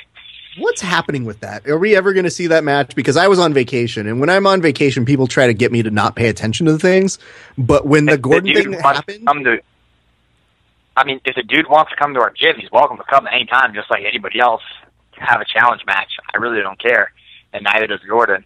And it's not like we're going to break out the pitchforks and torches uh, and stab them to death or something if they win or lose or whatever. Like somebody wants to, like I let anybody into the gym. I've never turned somebody away for train for training purposes. So he's welcome to come in, and if he wants us to Facebook Live it, we will, just like anybody else who comes into our gym. But uh, you know, I mean, he said he was going to at a time and date, and then just decided not to do it and couldn't come up with any other excuse besides, well, I found a promoter that would like to do it for for money, and it's just like, dude, like that's not what the deal was. You agreed to do something, and now you don't want to do it. So I don't know, man. I I mean, maybe who knows? We'll see. All I know is I was on vacation. and I was trying not to pay attention, and then I get everybody and their mom texting me, being like, "Yo, you seen what's going on with Gordon Ryan right now?" And I was like, "Oh." Is it another fucking challenge match? I can't even keep them straight. I'm on vacation, Gordon. Jesus Christ. People should challenge someone more manageable, like than Gordon. I think. Start with uh, a good brown belt. See what happens. Well, I Or think at a certain. Yeah, please start with me. Let's see how those challenge matches go. I think I think I think Raf like from now on. Never mind anybody that comes to my gym that wants to do a challenge match. No, no, no. You can't do it if you want to. You have to get through Raf before you come and do the challenge match. You have to go challenge Raf and win. And if you get through him, if you get through the gatekeeper, then you can come to my gym and challenge whoever you want. Raf, you No need lie. to think about that title. Absolutely. The That's Gatekeeper is actually title. a very apt name for uh, my nickname. Thanks, Gary. I would like to say, after uh, putting together an invitational myself out here in California, there's a guy I've been trying to train with, and he ducks me, and he is better than me. But I've been like, dude, I I just want to train with you. He's had every excuse in the world, and he's going to leave, and he looks at me and he goes, "Oh man, I got to get back to Vegas, but it's a shame you didn't have a gi on you. Otherwise, we would have just, uh, we would have uh, rolled." And I was like, "You don't think I have a gi on me, dude? I have a gi on me at all times. What the fuck? Get out." And then it became a thing where I was like, "Yeah." After everybody had their fucking submission only, no time limit matches, here I am on zero sleep, no voice, full of beer because that was a contingency that Steven Martinez made to have a challenge match himself.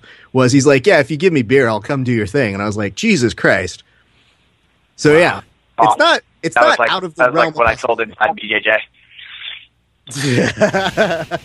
exactly. So uh, yeah, Gary, you you may have started something that I won't be able to keep up with, but yeah, I'll, I'll keep the riff raff out.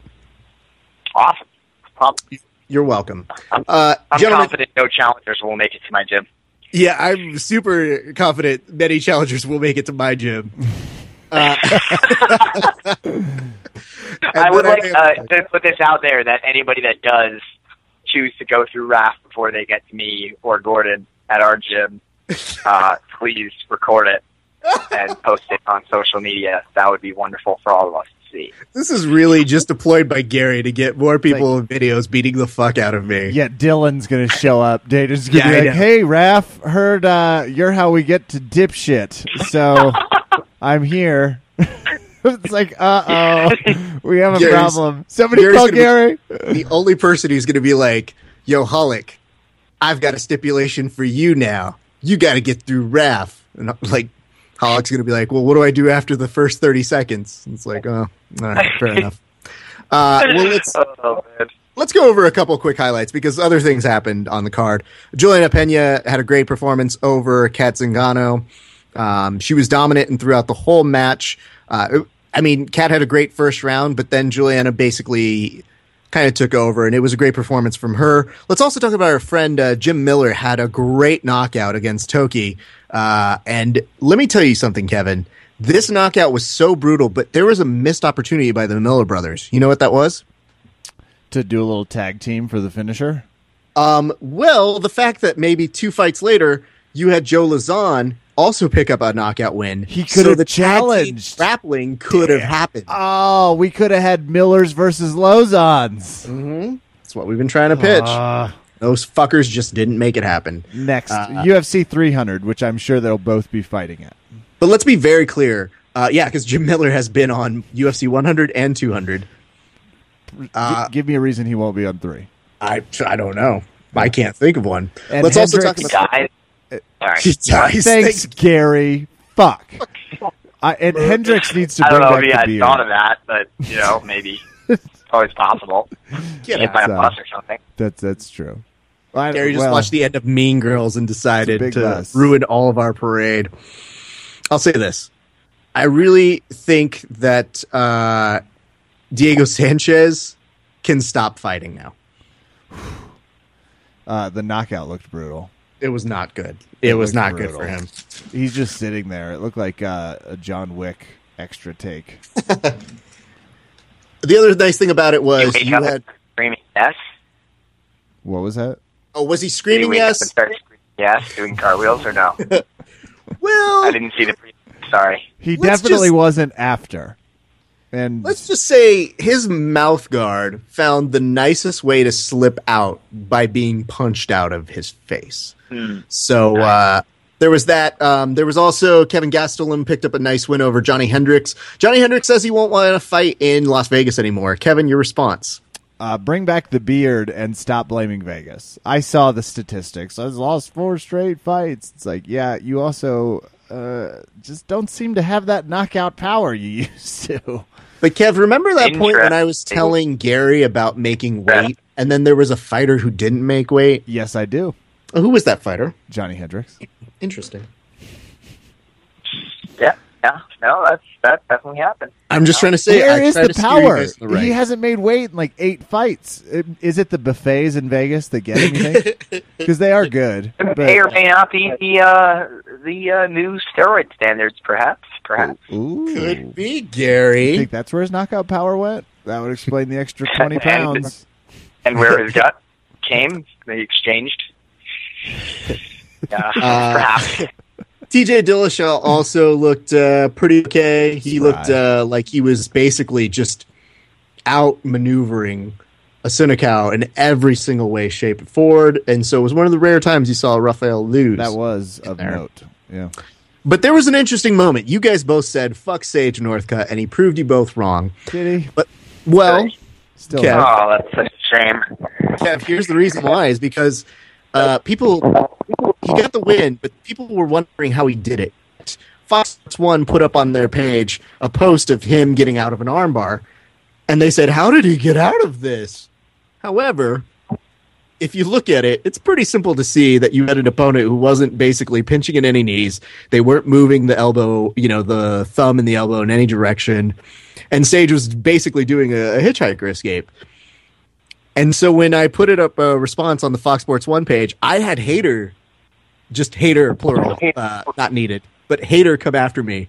Uh, basically called me a jiu-jitsu nerd, and I was like, "Do you not understand? That's kind of a good thing for I was like, jiu-jitsu." that's, a, that's a compliment. That's yeah. That's how we. That's what we call ourselves. It's great. Thanks, though, buddy. That's kind of the whole purpose of why. Anyway, I don't want to spoil the ending for you. Shitty armbar finish technique. Not much needs to be said. Enrique Marín. You could also call Gary Tonon. Good. Uh, you might not be a big enough name. No, I don't think so. Nah, I've never escaped any like really tough arm bars or anything like Nah, I that. don't- That's, That's that your- was my career. That video hasn't surfaced the internet 58 times since the ADCC. No, definitely No. not. Nope. But you know, gentlemen, the most important thing is, I guess, after we know the fact that that guy uh, who was hating on us, he all, had all of his uh, comments deleted by Fox Sports. Uh, but my favorite is he called me fat, and I was like, hey, "Hey, internet guy, no wonder your internet profile is private." I think somebody's compensating for their own issues. You could Take care of tell. yourself. Yeah. I could.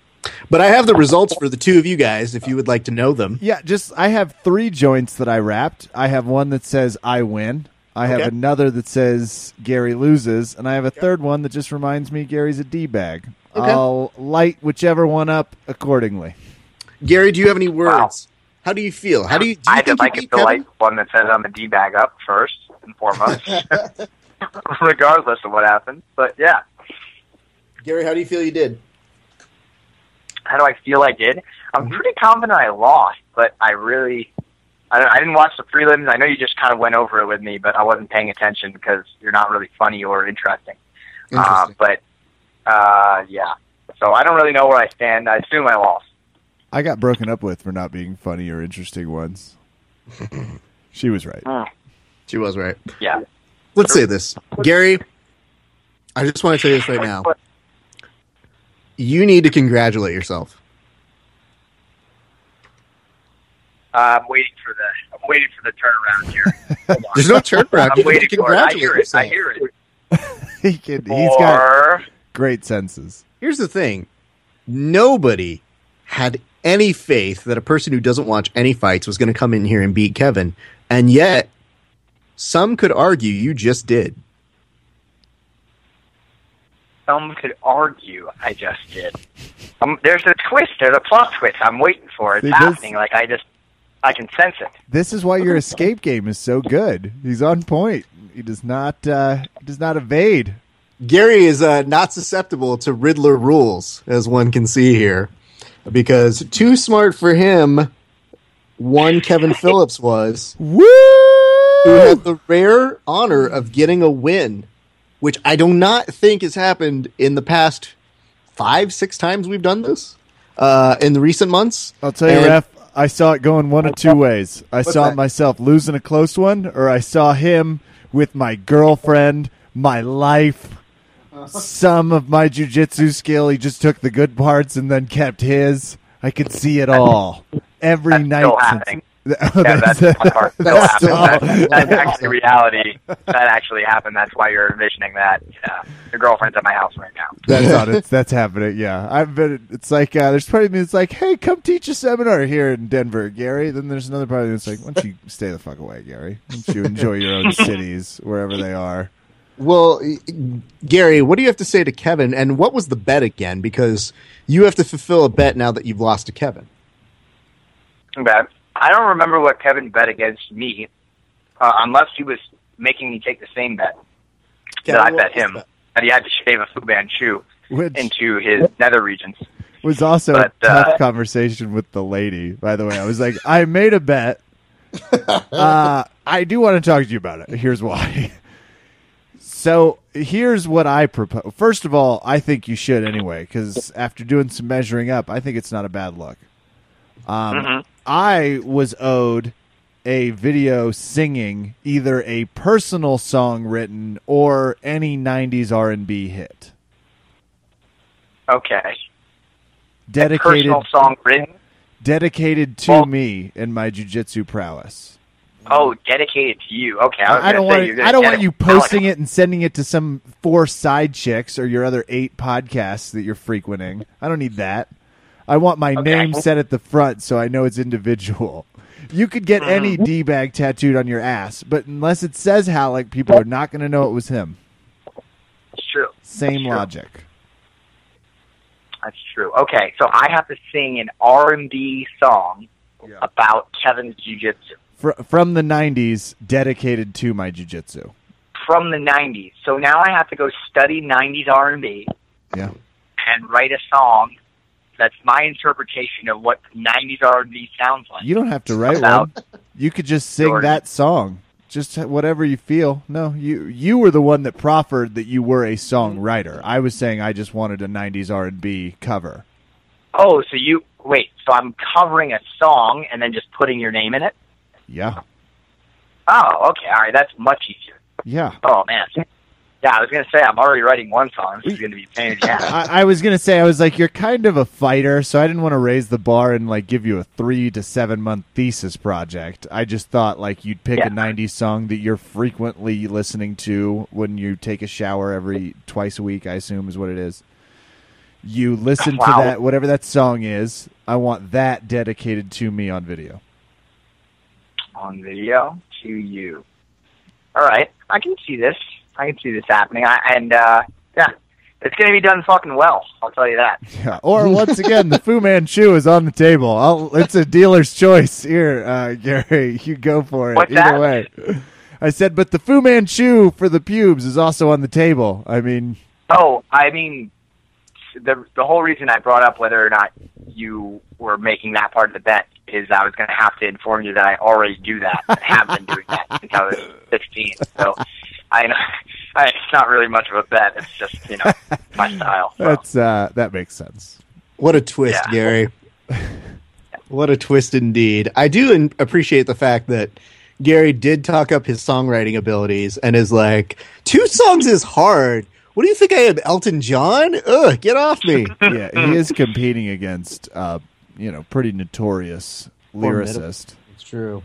So he's got his work. I mean, out I him. I can do it. I'll we'll see we'll see what comes to me. You know, like Right. that artist.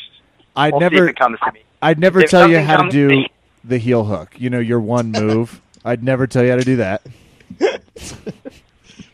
We'll see how it goes. We'll see how it goes. Um, let's do this. Gary, let's plug your stuff. You obviously have some sort of weird match that you're doing this Saturday, in theory, if the event still happens. So that's an organization I mean, that's called they released a card. They released a card like a couple days ago. I know. So that was that's, that's impressive. promising, right? Yeah. I-? I believe so, but I've also, you know, I've seen weirder things happen, I guess. That's actually happening on Sunday. I'm sorry. You have that on Sunday. Uh, and then I believe our good friend Eddie, Eddie Cummings, is participating Oh, in the next EBI on Saturday. So we Oh, are excited for that. You will also be competing on the 23rd, I think, at Fight to Win in San Francisco. Yes. Yep. Dustin Akbari. Uh, should be a really good match. I think. Uh, oh, to get two two vengeance matches and back to back, week after week. It's Pretty exciting. Yeah, I know. There's a a big discrepancy, I think, in uh, in how much you're training for one or the other. I don't even know anymore. I don't know, Gary. You know, here's the interesting thing. We love the fact that you're willing to do these things. We love the fact that you're willing to do them without getting paid. So, con- you know, it's truly about the art for you. But uh, I would say I wish you well. But like, you know, you win, Ralek loses, you lose, you get a tattoo on your ass. Like, I don't know that I have any pull on how I want this to go anymore. I can see your confusion about about this. It's probably is this more confusing to you than your gender identity or less? Well, I don't know. I think it's about as confusing Uneven. as it was for you to construct that joke because you really struggled to get the words out. It took about two minutes longer than I thought I was going to take you to get there. But you know, I'm glad you arrived there. It shows promise for you, Gary. I guess what does he do to submit you is the part that's fucking annoying about your game. I'm just thinking out loud. Uh, I'm hoping it's via wrist lock screen tap. That's what I'm hoping. I want hope- another one of the losses on my record. It just would show some consistency and help people true. realize what they should be training to beat me. I really hope, though, Gary, at the rules meeting, he has like a separate set of rules meetings for his match with you. Hmm. Oh, did I ever tell you guys about the one rules meeting with uh, Josh Barnett? No. I think I've heard the story, but please talk about it. It was amazing. I recorded some of it. It's like lost footage though, because my old old phone crashed. I don't know if I still have it. I saved some of my old records. We'll see. If I find it, I will uh, give some of it to you. I was I was cautioned by uh, who who's his maybe it's a cousin of his or sister or something. Uh, I don't know. Whatever. She told it. She told me not to continue filming, so I had to shut it off at a certain point. But it was incredible. So first of all, the rules were essentially entirely negotiable. Uh, at ADCC, when you walk in, they go, uh, they go, we are not here to explain why we made the rules. We're here to explain what they are. Go kill yourself. Don't ask any questions, and shut the hell up. That's what they say at ADCC, and that's the tone they set. Ralek was kind of like, yeah, so I've been thinking about these a lot, and uh, you know, let's uh, just want to get some input from you guys, and maybe we'll come up with some good rules, you know, for the No fight way. that's happening tomorrow. yeah, okay, let's just make the rules for the thing that's happening tomorrow. The, the, the thing that already has rules. Let's just. I've been in so many shows where they do this, where they like make it like semi-negotiable what the rules are going to be right before the event happens. Like, what's happening right now? Have a set of rules and stick to them. Are you kidding me? How are people supposed to prepare? Anyway, uh, Uh, and Gary, as always, no heel hooks. Thanks. Just yeah, no, exactly. So anyway, we're we're sitting there. It's me, Josh Barnett, and a couple other people. Whoever was on the card, I I don't remember. Lister and whoever. Anyway, Barnett was probably the most exciting person at the rules meeting. First of all, we discussed slams. Uh, we we we went an entire loop where first off we decided that slams were legal, but then somebody raised the question, well, what happens when somebody gets knocked unconscious with a slam? Which is obviously the intent with a slam. Uh, aside from you know breaking apart a submission, like there's a potential for the person to get knocked unconscious, i.e., rampage. Uh, anyway, we're like, oh yeah, so what happens when that happens? And uh, he's like, well, I mean, that's kind of like a strike, so I mean, you can't win. I guess it's just a draw.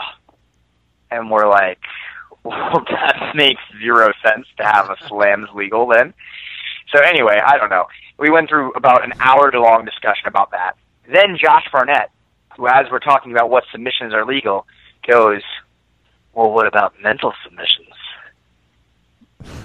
And everybody just looks at themselves in the room like, what? What? what? Is he serious? He goes, well, like, what if, what if I'm looking at my opponent and I just get him to tap with my mind? We're all just like, where are we? And uh, yeah, you just you went on a tangent with that for a while. There were some other good gems, but nonetheless, yeah, the uh, rules for Metamoris are entirely negotiable leading up to the event. In case anybody Oh my god! knows. Yeah. So yeah, you didn't just, get it in make writing. It up on the fly. It's like You did- every time you guys talk about Metamoris, something I never expected comes out. Yeah. You Hmm. you guys are never out of interesting shit to say, and it's never what I expect. And every single person has more. We talked to you last week. There was like eight gems that came out. That's another one.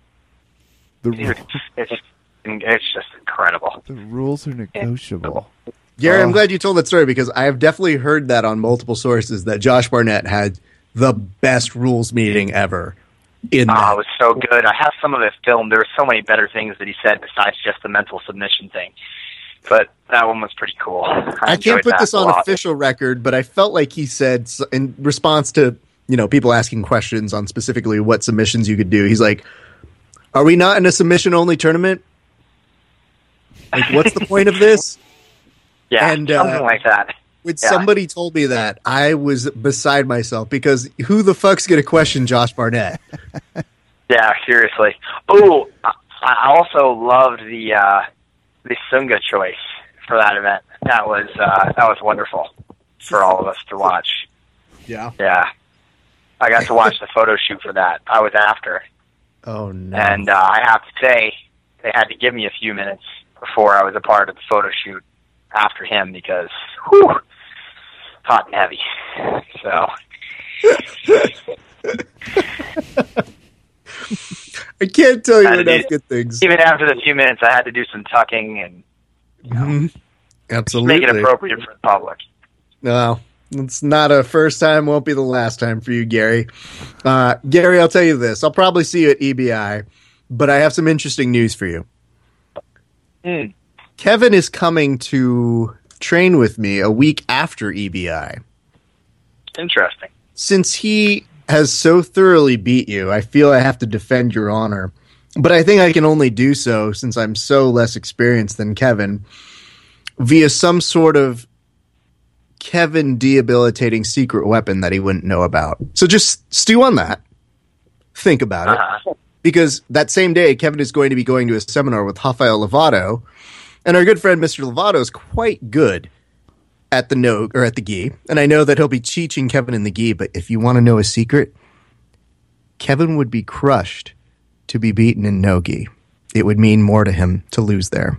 If I'm being accurate, is that true, Kevin? That's factually accurate. Yeah, the lapel chokes. Frankly, motivation's a factor. And whenever someone 220 pounds wants to like swing their fucking gi around my neck, it's like knock yourself out, buddy. I'm not going to the chiropractor to get out of this tap. Uh, no gi, not quite as much. We'll do this. Nice. So keep that in mind, Yeah. Gary. No, no pressure, but when I see you, just have something in mind for Kevin. Yeah. So uh, free private for Ross. Sure. That No, no, no. nice I didn't. con Hey, listen. I you didn't, pulled. I didn't say. Uh, say. are you private. really? Are you Ralek? Are you actually Ralek? Are you impersonating Ross? Ooh. Yeah, Ralek really wants a private with you. I don't need a private, Gary. I just need something for somebody whose knee is not so good. Say. So Ah, I'm just saying. picking up what you're putting down. I'm just saying. Now that you know that information, it might be helpful to you in the future if you see Kevin. But you know, Uh, and you know, you could pick either knee, really.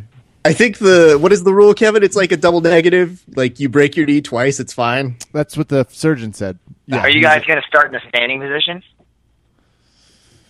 Uh, that's a tough question. I guess it depends on where we are. Yeah, it could start yeah, at I any think you should, time. start, you should definitely start the standing position. I have good, I have a lot of ideas for you. Okay, excellent. Good job, Gary. Uh, well, listen, Gary, uh, this has been tons of fun. But like I said, I'll see you at EBI. It's a thrill to always have you on. I'm glad you were able to give us a nice chat about UFC. I'm sad that you lost to Kevin. But do you have any Uh-huh. words that you would like to say to Kevin in the spirit of good sportsmanship?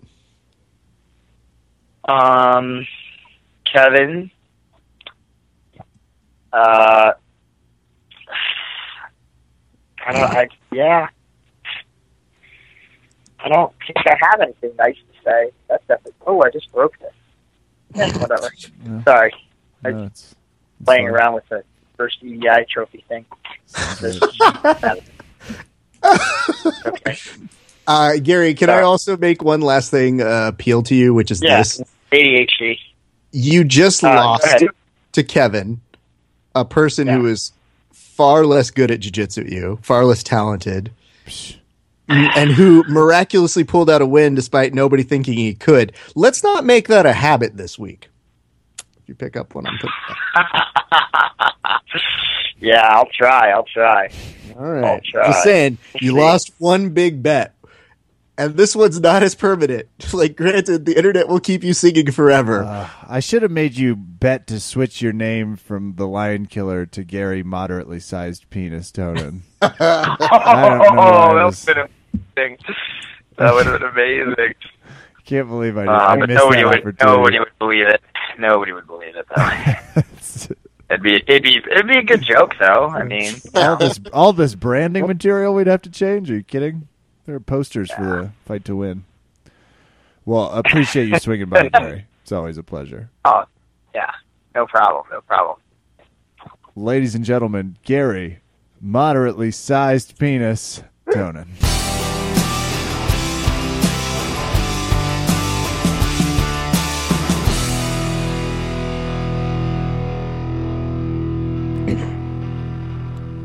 Raf, we just don't. I mean, we I, we could spend a week talking to Gary, Mm-hmm. just because we could get. We haven't even gotten into our favorite sitcoms with him yet.